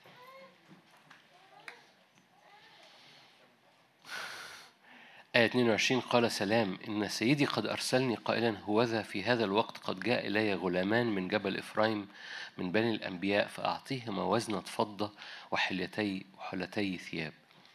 قال نعمان اقبل وخذ وزنتين. يعني عايز وزنة نعمان مبتهج بالرب. وألح عليه وسر وزنتي فضة في كيسين وحلتي ثياب ودفعهما لغلاميه فحملاه قدامه. لما وصل إلى الأكمة أخذها من أيدي يعني حتى شالها له يعني قال له ما تشيلش أنت عنك. أودعها جحزي في البيت وأطلق الرجلين فانطلقا أما هو جحزي فدخل ووقف أمام سيده. فقال له إليشع من أين يا جحزي؟ يعني أنت جاي من فين حبيبي؟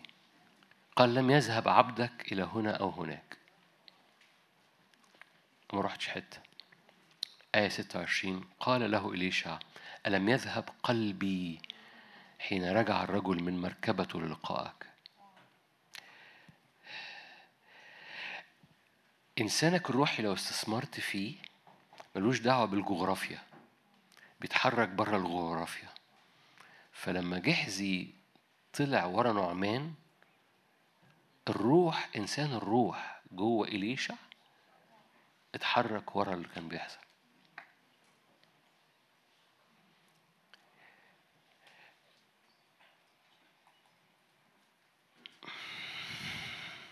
إنسان الروح بتاعك ملوش دعوة بالجغرافيا. فجغرافيتك محدودة مش بس صلواتك محدودة فما تعرفش تصلي كما ينبغي لأن لا حتى إطارك والهيكل بتاعك محدود. بس اللي ساكن جوه الهيكل ده ممكن يتحرك يروح. لأنه بيكسر جغرافيا فاكرين في كورنثوس الأولى خمسة لما كان بولس بيوبخ الزنا اللي كان حاصل في أز إذ أنا وروحي مجتمعان أنتم وروحي مجتمعان روحي معدي الجغرافيا فأنا موجود معاكم.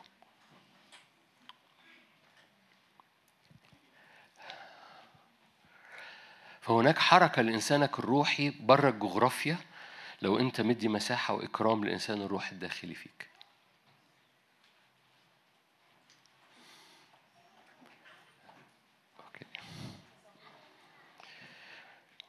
فاكرين الثلاث برص اللي كانوا آه، لما حصل مجاعة و التقليد اليهودي يقول لك كان واحد منهم جحزي. مش مش برص نعمان لصق بجحزي؟ okay. دي قصة جانبية مع إن بي يعني بلعب معاكم يعني ملحوظة.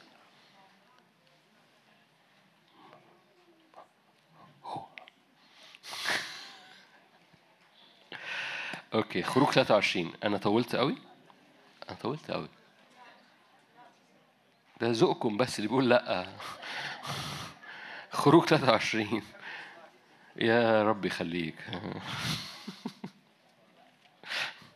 ربنا يسامحك. خروج 23 أنا كل ده بحكي هحكي بسرعة إزاي تستثمر بس أنا كل بحكي ده لما تتحرك مع إنسانك الروحي استثماراتك في إنسانك الروحي في الزمن اللي جاي هتعمل أمور غير عادية. إحنا في عرض إن إنسانك الروحي يزداد صلابته يزداد قوته فاستثمر في الإنسان الروحي هو العائد الذي سيطلق انتصارك في الأزمنة اللي جاية. مهما استثمرت في أي حاجة تاني بتستثمر في خوف بتستثمر في مش عارف إيه محتاج إنك تقف قدام الرب وتستثمر في إنسانك الروحي وتسجد له لأنه هيزود الص- الصلابة والسلطان والاختراق. ماشي؟ فهتصلي صلوات أنت مش مدركها. هيحرك الأحداث حواليك هيحارب ليك هيقودك هيكسر الجغرافيا ليك. فجغرافيا المكان جغرافيا إنك تصلي مع حد جغرافيا إنك تبقى موجود وأنت مشغول بحد تاني في بيتك في بيت وأنت موجود في حتة تاني. لكن يمكن إنسان الروح القدس أن يتحرك ويضع يده على مرضى في حتت تانية وفي بلاد تانية. ليه؟ الانسان الروحي عايز يعمل كده. بولس الرسول اتحرك فيها إليشا اتحرك فيها قال أنا أنا روحي اتحرك وراك يا جحزي وأنت رايح تاخد فلوس مش بتاعتك. أنا روحي اتحرك وراكم ورجاه في كنيسة كورنثوس إذ أنتم وروحي مجتمعان معا. أوكي؟ خروج 23 مش هطول فيها هو الحضور الإلهي هو مش مش هطول فيها لأن هحتاج أشرحها.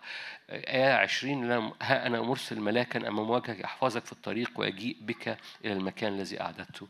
هذا الملاك بكل التفسيرات يوصل في الآخر إن ده كان تجسد أو إظهار للرب الروح القدس. الرب الروح القدس هو اللي هيدخلك إلى أرض الامتلاك.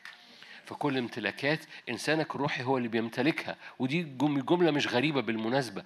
أي شفاء أنت محتاجه إنسانك الروحي بيمتلك هذا الشفاء فبيظهر في جسدك. أي فرح أنت محتاجه إنسانك الروحي بيمتلك هذا الفرح فنفسيتك بتفرح. أي حاجة أنت محتاجها في حياتك إنسانك الروحي بيمتلكها الأول فبتظهر في حياتك. فأنت محتاج إيه؟ الامتلاك بيحصل في إنسانك الروحي. تقول لي محتاج حاجة في جسدي أقول لك آه بتحصل الأول في إنسانك الروحي. ولما بيتملي بيها إنسانك الروحي بتظهر في جسدك بتظهر في نفسيتك بتظهر في أولادك بتظهر في أبوابك.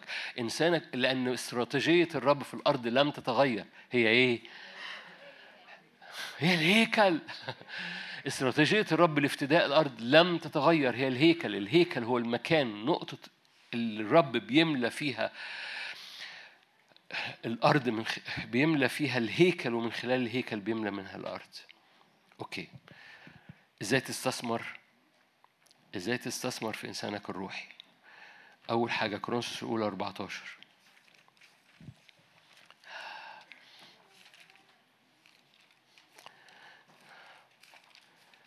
إزاي تستثمر في إنسانك الروحي؟ تديله مساحة إنه يصلي فيك. هقول تعبير صغير.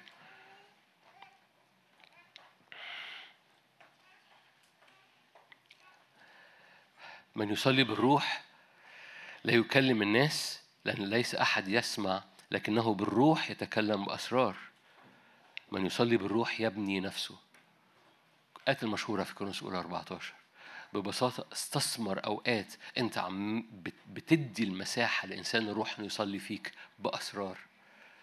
لما انسان الروح بتدي له المساحة إنه يصلي فهو بيحرك بي- بيخرج بره محدودية صلواتك. لسنا نعلم ما نصلي لأجله كما ينبغي لكن هو يصلي فينا بحسب اهتمام. اهتمام يعني أفكار أفكار الروح بحسب أفكار الروح.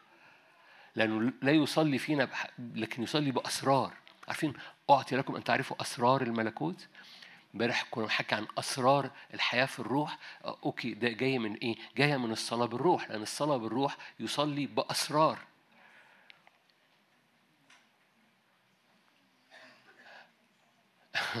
وأنت بتصلي بالروح محتاج تدرك إن ما يخرج من روحك هو أسرار. بت- بتعمل اتساع في الحكمة لأن من يصلي بهذه الأسرار يبني نفسه. ما خدتوش بالكم. هذه الأسرار مش عشان أنت ما تعرفهاش هذه الأسرار بتبني فيك ما لا تستطيع أن تدركه بس هي أسرار بتبني فيك.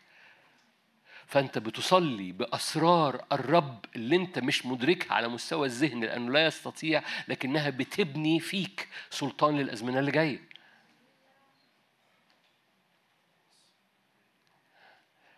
لما تصلي بالروح انت محتاج انك تبقى بتصلي بإيمان. مش آه بصلي بالروح بس أنا بفكر في مش عارف إيه. فروحي بتصلي وذهني بي- بيتغدى وجسدي مأنتخ فأنا بيت مقسوم. روحي في حتة ونفسي في حتة وجسدي في حتة. روحي نفسيتي سرحانة وجسدي مأنتخ وروحي بتصلي. أهو no no no no انت ادرك إن في حاجة holy حاجة مقدسة بتحصل وأنت بتعمل كده. فاستثمر بكل كيانك بكل مشاعرك واعرف اللي ما تصليه الروح عمال بيشفع بأسرار وهذه الأسرار برغم إن ذهنك مش مدركها هي بتبني فيك. فأنت في حاجات فاهمها وعشان كده لما بيحصل ترجمة بتبتدي تفهم. لكن القصة إنه إنه هو يصلي بأسرار. وهذه الأسرار بتبني إنسانك الداخلي وإنسانك الباطن. استثمر أوقات وطول أوقاتك واستثمر مش بس روحك نفسك وجسدك في هذا المكان اللي فيه بت- تدي إكرام للرب اللي بيصلي وبيتحرك وبيحارب وبيحسم أمور مش بحسب إدراكك أنت أوسع جدا ليك وللخليقة لأنه عمال بياخد راحته وأنت بتديله مساحته لأن خطة الرب لافتداء الخليقة هي الهيكل. لم تتغير. أنا بكرر نفسي مش كده؟ لا أنا عارف أنا بكرر. أعمال 13 أنا بحكي عن استثمارات إزاي تستثمر في إنسان الروح. نمرة واحد ادي مساحة لهذا ال- مساحة لإدراكك أنت بتعمل إيه وأنت بتصلي بالروح. ما تقسمش الهيكل بتاعك. حط كل كيانك ليه؟ لأنك بتصلي بأسرار وهذه الأسرار بتبنيك. أعمال 13 كان في أنطاكيا في الكنيسة هناك أنبياء ومعلمون برنابا وسمعان برنابا وسمعان الذي يدعى نيجر ولوكيوس القيرواني ومناين الذي تربى مع هيرودس رئيس الربع وشاول. بينما هم يخدمون الرب ويصومون قال الروح القدس افرزوا لي برنابا وشاول. استثماراتك في إنسان الباطن هي في الصوم. هللويا. لأن كل ما جسدك يبطل يطلع إنرجي كل ما روحك تقول أنا هعوض الإنرجي اللي جسده مش بيطلعها أنا هطلع إنرجي في الروح. فمش بتصوم علشان آه،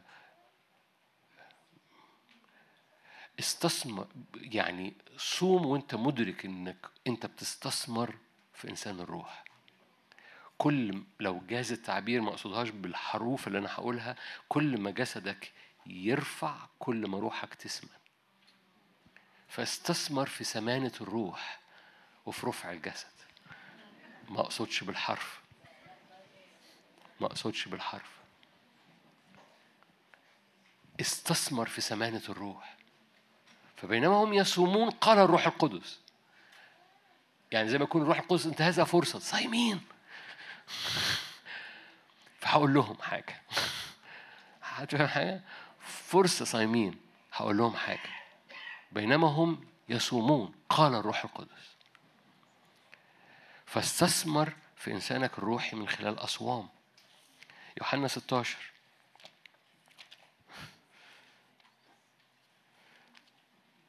أنتوا كويسين؟ اجتماع خاص النهارده شوية معلش. يوحنا 16 14 يسوع بيقول ذاك كان مع الروح القدس يمجدني لأنه يأخذ مما لي ويخبركم. يعني الروح القدس فيك بيمجد يسوع. مش بيمجد نفسه مش بيمجد حضرتك مش بيمجد هبات مش بيمجد حتى الثمار. لكن كل حاجة لمجد يسوع. فالهدف مش حضرتك أو أنا. الهدف مش واو شايف المواهب أو شايف الثمار حتى. الهدف كلها ذاك يمجدني. تقول طب إيه بقى؟ إيه النقطة اللي فيها استثمر؟ استثمر إنك تعمل الروح القدس عايز يعمله إنه يمجد يسوع. فكل ما بتمجد يسوع كل ما الروح القدس بيس- بيسمن ليه؟ لأنه هو بيقوم هيه أنا ونادر هنمجد اللي إحنا عايزين نمجده اللي هو اسمه يسوع فنادر قرر إنه يمجد يسوع هيه فالروح القدس اللي جواك بيفرح بي ليه؟ لأنك بتتحرك مع اللي هو بيحب يعمله إنه يمجد يسوع. فأول ما حضرتك تمجد يسوع هو بيقوم هللويا هو بيقول هللويا. أخيرا الغبي فهم إن إحنا المفروض نمجد يسوع. الغبي ده أنا يعني. فأول ما ما هو بيفرح فيك. تفرح أولئك السبع. فاكرين؟ إنما هي أعلن الرب تجول في الأرض كلها. أول ما ترى إنه آه زربابل عايز يبنيها عدل عايز يبنيها صح. تفرح. فالروح القدس يكون فرحان فيك. مش فرحان فيك يعني فرحان فيك. فرحان داخلك.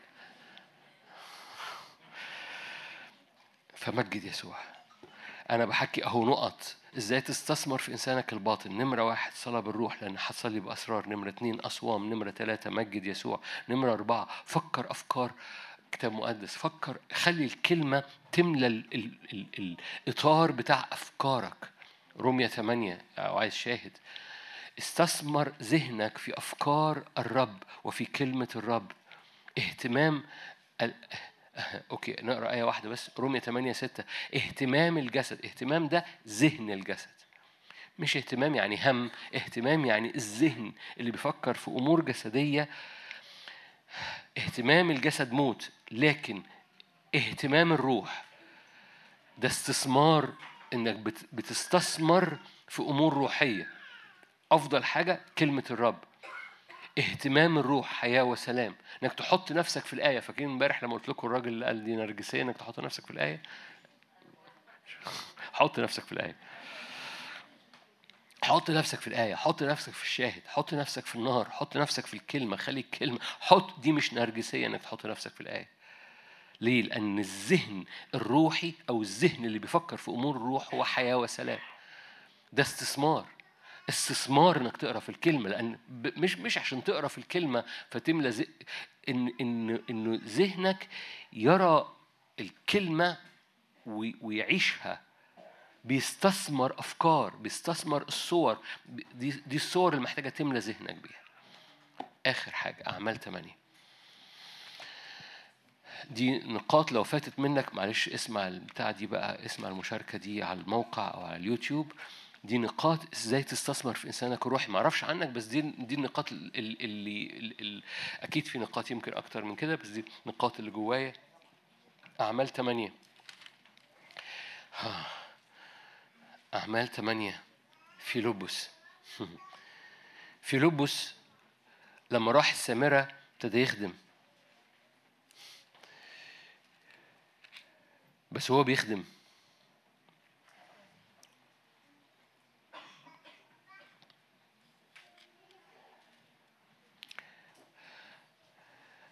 ملاك الرب كلم في لبس آية 26 قم واذهب نحو الجنوب. في لبس برغم إن كان في نهضة حاصلة في السامرة أطاع كلمة الرب فقام وذهب. شايفين آية 26 أوكي. ملاك الرب كلم في لبس قال قم واذهب. برغم إن في نهضة شغالة هو اللي ابتداها. رب قال له سيب النهضة. روح لحتة في في البرية. على الطريق المنحدره من غزة. هم. في غزة حصل لها زيارة. يمكن ما خدتش بالك بس أهو. فقام وذهب وإذا رجل حبشي خصي وزير لكنداكا ملكة الحبشة كان على جميع خزائنها. هذا كان قد جاء إلى أورشليم ليسجد وكان راجع. آية 29 فقال الروح القدس لفيلبس تقدم ورافق هذه المركبة. فبادر إليه فيلبس وابتدى يكلمه. ماشي. آية 36 فيما هو سائران في الطريق أقبل على ماء فقال الخصي هو ذا ماء ماذا يمنع أن أعتمد؟ قال فيلبس إن كنت تؤمن يجوز. فأجاب قال أنا أؤمن. آية 38 فأمر أن تقف المركبة فنزل كلاهما إلى الماء في لبس والخصي فعمدوا لما صعد من الماء خطف روح الرب في لبس أوكي ببساطة إيه إزاي تستثمر في إنسانك الروحي من خلال الطاعة؟ كل ما تطيع يوم معلي المشوار معاك. أطاع فخدم في السامرة. فأما الرب قال له بص أنا عندي مشوار ليك. تقدر تسيب السامرة؟ أطاع وساب النهضة اللي حاصلة في السامرة. وراح لحتة في الصحراء. لما راح حتة في الصحراء قام نغزه. رافق هذه المركبة. أطاع. فوجد ثمر. جاب هذا الوزير. لما أطاع قام نقله. المستوى عمال بيعلى. لأن الطاعة بتعمل سمانة في إنسانك الروحي. فبيزداد مستوى القيادة ويزداد مستوى الثمر. استثمر في إنسانك الروحي. أحد الاستثمارات طيع كل حاجة بيقولها لك. طيع الصوت لأن هيزود السمانة فيك. أمين؟ آمين. أجمعهم لك. صلاة بالروح أصوام مجد يسوع أفكار الروح طيعه استثمر في إنسانك الروحي. أمين. خلونا نصلي مع بعض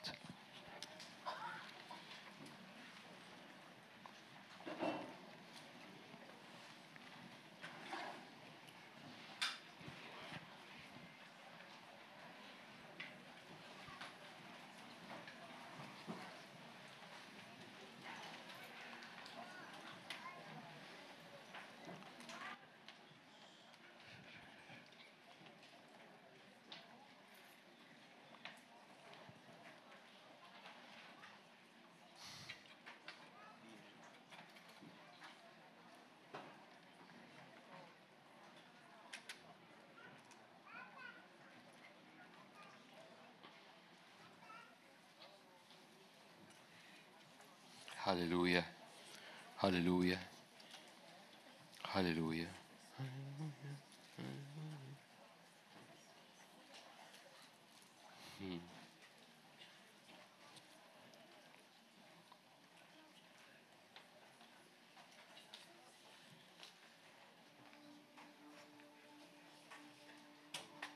هللويا يا أزمنة مجيدة. الرب يدعوك إنك تخشها. أزمنة مجيدة على حساب ملوك كثيرة لأيام كثيرة. لكن أزمنة مجيدة لامتلاكات كثيرة. إنسانك الباطن يسمن يقوى. يقوى يقوم ويقوى. إنسانك الباطن يغلب. بسبب السمانة تتلف أنيار.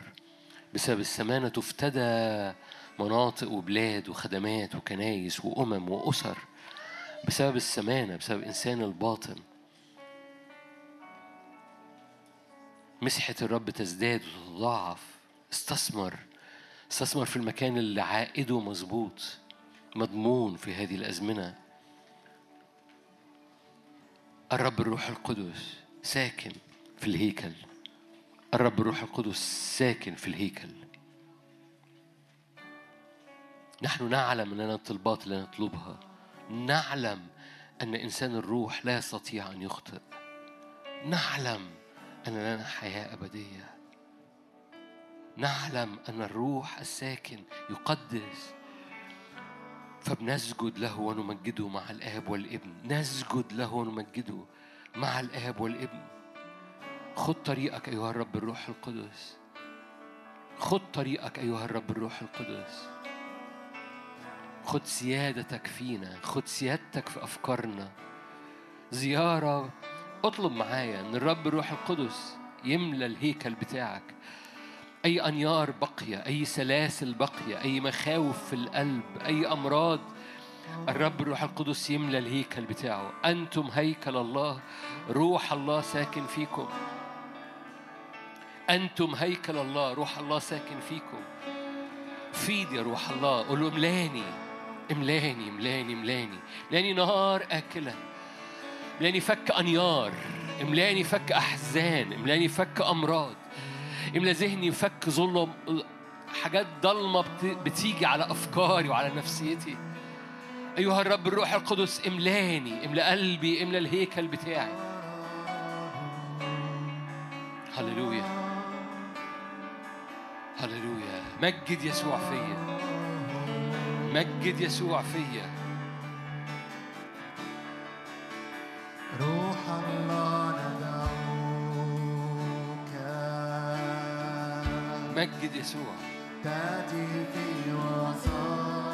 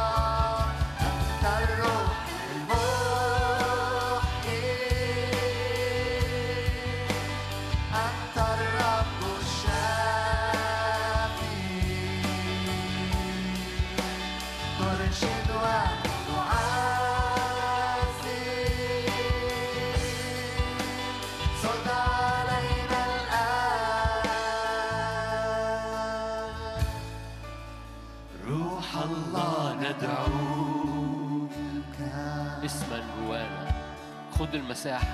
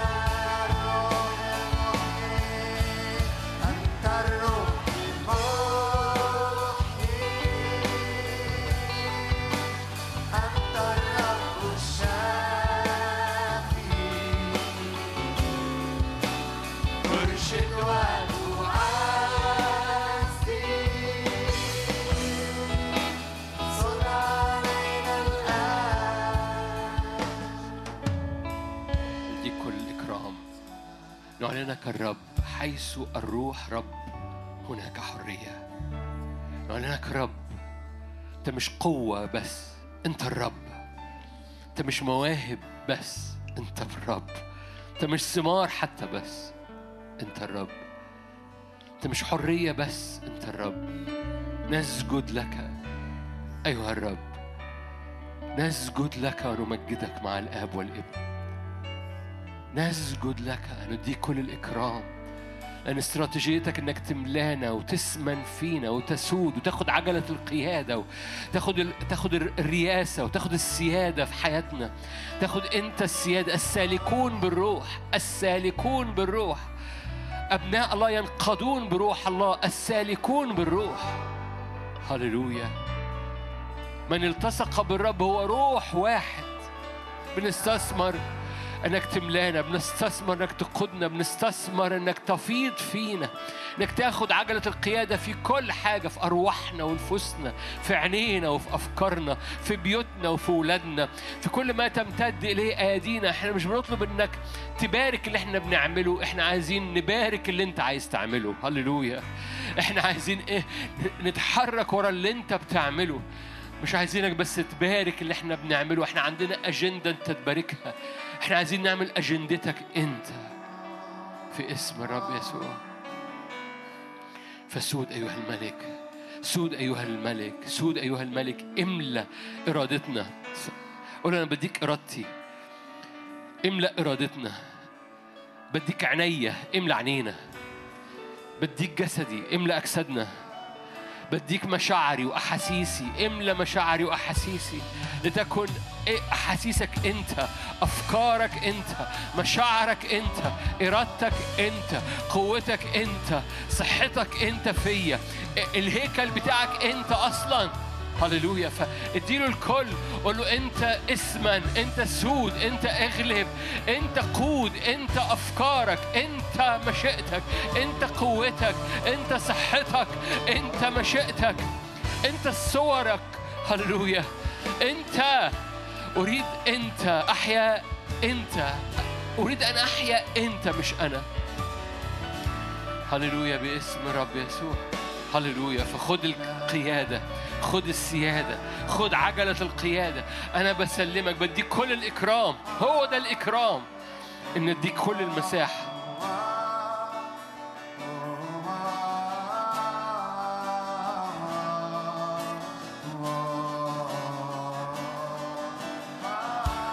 هللويا.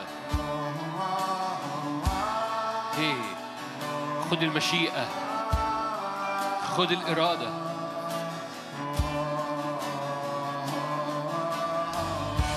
هللويا.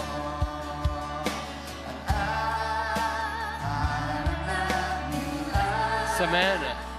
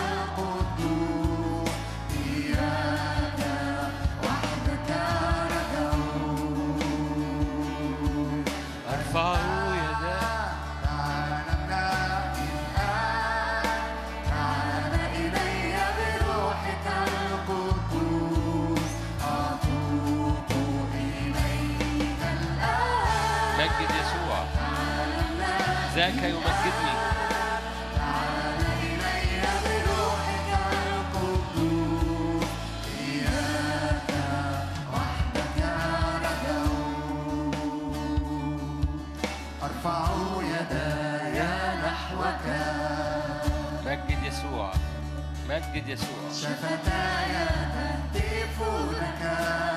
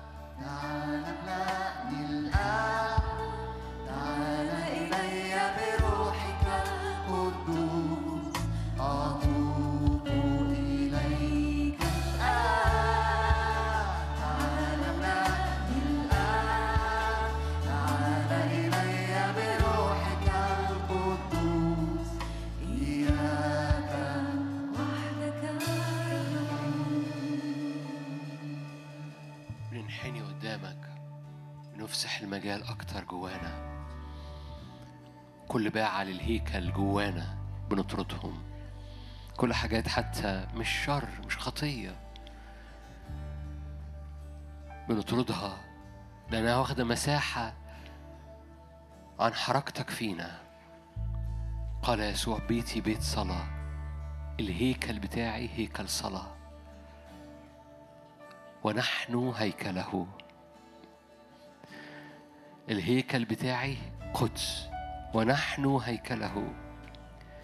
الهيكل بتاعي ملكي ونحن هيكله. الهيكل بتاعي مقدس ونحن هيكله. لا تجعلوه مغارة لصوص. قدس هيكلك فينا. بنفسح المجال ليك. املى الهيكل نار. كل جانب في جوانب حياتنا عينينا أفكارنا المشاهد اللي جوانا الصور اللي جوا قلوبنا الأمور اللي في أحشائنا مخادع البطن إملى الهيكل سمانة سمانة سمانة يس سمانة الروح القدس. لا هزال في الإنسان الباطن. لا هزال لا لا لا إعياء في الإنسان الداخل. بنستثمر في سمانتك أيها الرب الروح القدس فينا. بنستثمر في الكلمة وفي الصلاة وفي الصوم وفي الطاعة وفي المحبة وفي القوة. بنستثمر لأنك أنت الصلابة اللي جاية أنت الانتصارات اللي جاية أنت ال... أنت الغلبة اللي جاية أنت اللي بتدخلنا أراضي الامتلاك. بنستثمر فيك أيها الرب الروح القدس لأنك لأنك بتملى الهياكل بتاعتك لأن مقصدك هللويا. هو الهيكل في الأرض مقصدك هو الهيكل في الأرض. فإملانا إملانا إملانا. هللويا. دهنة سمانة زيت لإلماع الوجه.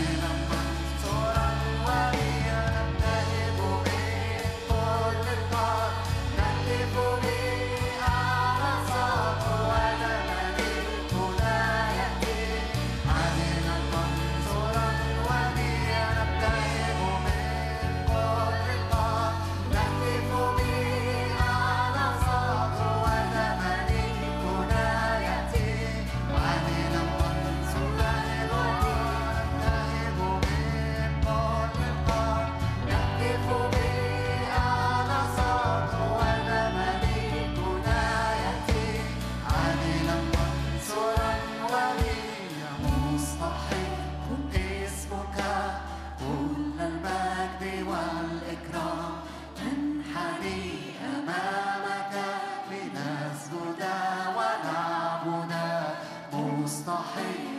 يا يهوه